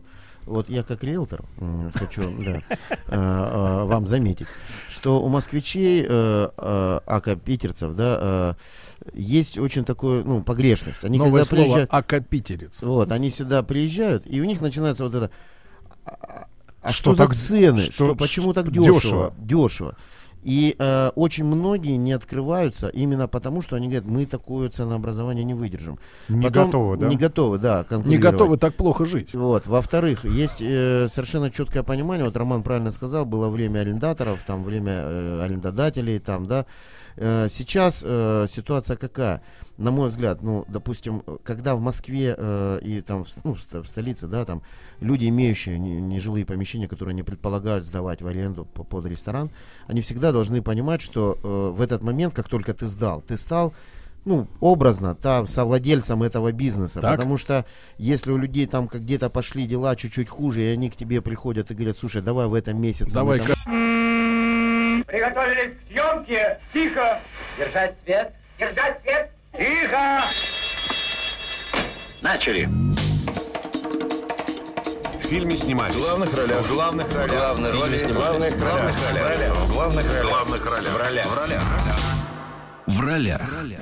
Итак, дорогие друзья, поэт, музыкант, певец, музыкант, певец, поэт и человек, Риэлтор. который И риэлтор, риэлтор. риэлтор, риэлтор, риэлтор, рассорившийся вчера с женой из-за своего желания общаться с людьми, а не с женой. А, Марк Котляр и Роман Панченко, человек, который упал со скейтборда и теперь, в общем-то, так сказать, залечивает душевные раны. А, да, это Мои. да, да, да. Мы благодарим ребят на самом деле за очень теплый прием, потому что э, вот э, э, ваши заведения и ваши кухни, и ваши улыбки и радушие, я понимаю, что это очень личная история, да, но тем не менее я вижу как и посетители себя у вас ведут. Им хорошо, им уютно. Это вот на, на самом деле парадокс. э, парадокс. У нас в каждой, в каждом уголке нашей страны есть свои фишки. Э, большинство положительных, есть какие-то отрицательные места.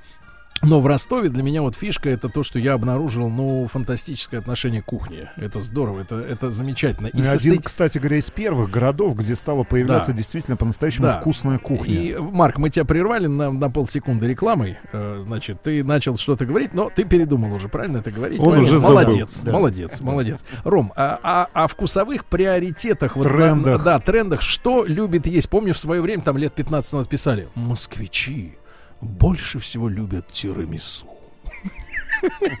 Ты же, Какие вот- такие, ты, же вчера ел панакоту. Да, да, да, да, да. Ну, я- вот уже, наконец-то пер- сдвинулись. Впервые Сергей попробовал э, панакоту. Серьезно, из горячего, вот э, что, э, куда идут, э, куда идут пищеварительные тропы людей? Потому что ты рассказывал историю, когда вы открывали там 10 лет назад стейк, ну давайте так, мясной ресторан Нью- Нью-Йорк, у вас не было понимания, да, что вот там буквально там через 5-6 лет изменится полностью культура потребления, и мясо вот станет продуктом, На который самом мы деле, будем есть каждый день. Это первое. А Второе, а, мясо за это время достаточно сильно подорожало и поменялась там и политическая ситуация, и экономическая.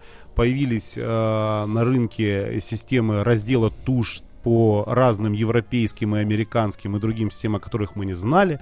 Ребята там э, принесли это все поветрие, до которое докатилось до нас, что надо корову есть целиком, и появились какие-то отруба, о которых мы с- Альтернативные альтернативные стейки. стейки, Щечки. о которых никогда не знали, соответственно, мясники на нашем рынке, но тем не менее это все появилось у нас на тарелках. А по поводу там трендов, это мы, э, конечно же, э, никогда тренд, который никогда э, не закончится, и в Ростове он все равно будет продолжаться, это все равно кухня, ну назовем это кухня Кавказа целиком. А, Сейчас огромное количество людей начинают открывать и пробовать людей кормить всякого разного рода азиатской кухней, то есть, ну, там, объединенной паназии, то есть, точно так же, как у- началась э, вот эта волна вьетнамской кухни в Москве, она тихонечко там до нас докатывается, люди пробуют там э, готовить там и тайскую кухню, это все связано с наличием или отсутствием, в общем-то, сырья правильного для всего этого. Давайте так, и с нашей широкой душой, И с нашей которая широкой готова душой. А впитать. по-прежнему, Да. соответственно, гости из Москвы все равно Да. едят раков, рыбцов, соответственно, едят сазана с гречневой кашей или там э, жареную донскую селедку, поэтому это все остается неизменным. И это никуда, этот тренд никуда не сдвигается. Конечно, Марк, один а человек мне говорит, в деле засовывания булки, э, вернее, котлету в булке, что-то меняется? да там все давно определено. Можно только разный продукт в булку засунуть, и все. А так, ну так это... У кого тоже- что есть, да. Да. Так я хотел сказать, что недавно один человек мне говорит, слушай, а вот мацони, что это такое? А я говорю, ну это вот маца, размокшая. помельче. Да. Вот. Ну, кстати, говоря, вот те же самые бургеры, да, которые пришли Мгм. там достаточно широко и в крупные города. А как в Ростове-то люди? Прижилась эта Приж- приж- тема? Прижилась эта культура потребления именно бургеров, Ребята, например. вот смотрите, э, Картофель я, фри бургер. Я никакой не ресторанный гений, и я Так. не придумывал бургер. Меня пригласили на уже сформированное заведение. Нет, ну понятно, э, ну быть управляющим. люди- То, что люди- я вижу, я вам скажу. Вот мое мнение такое.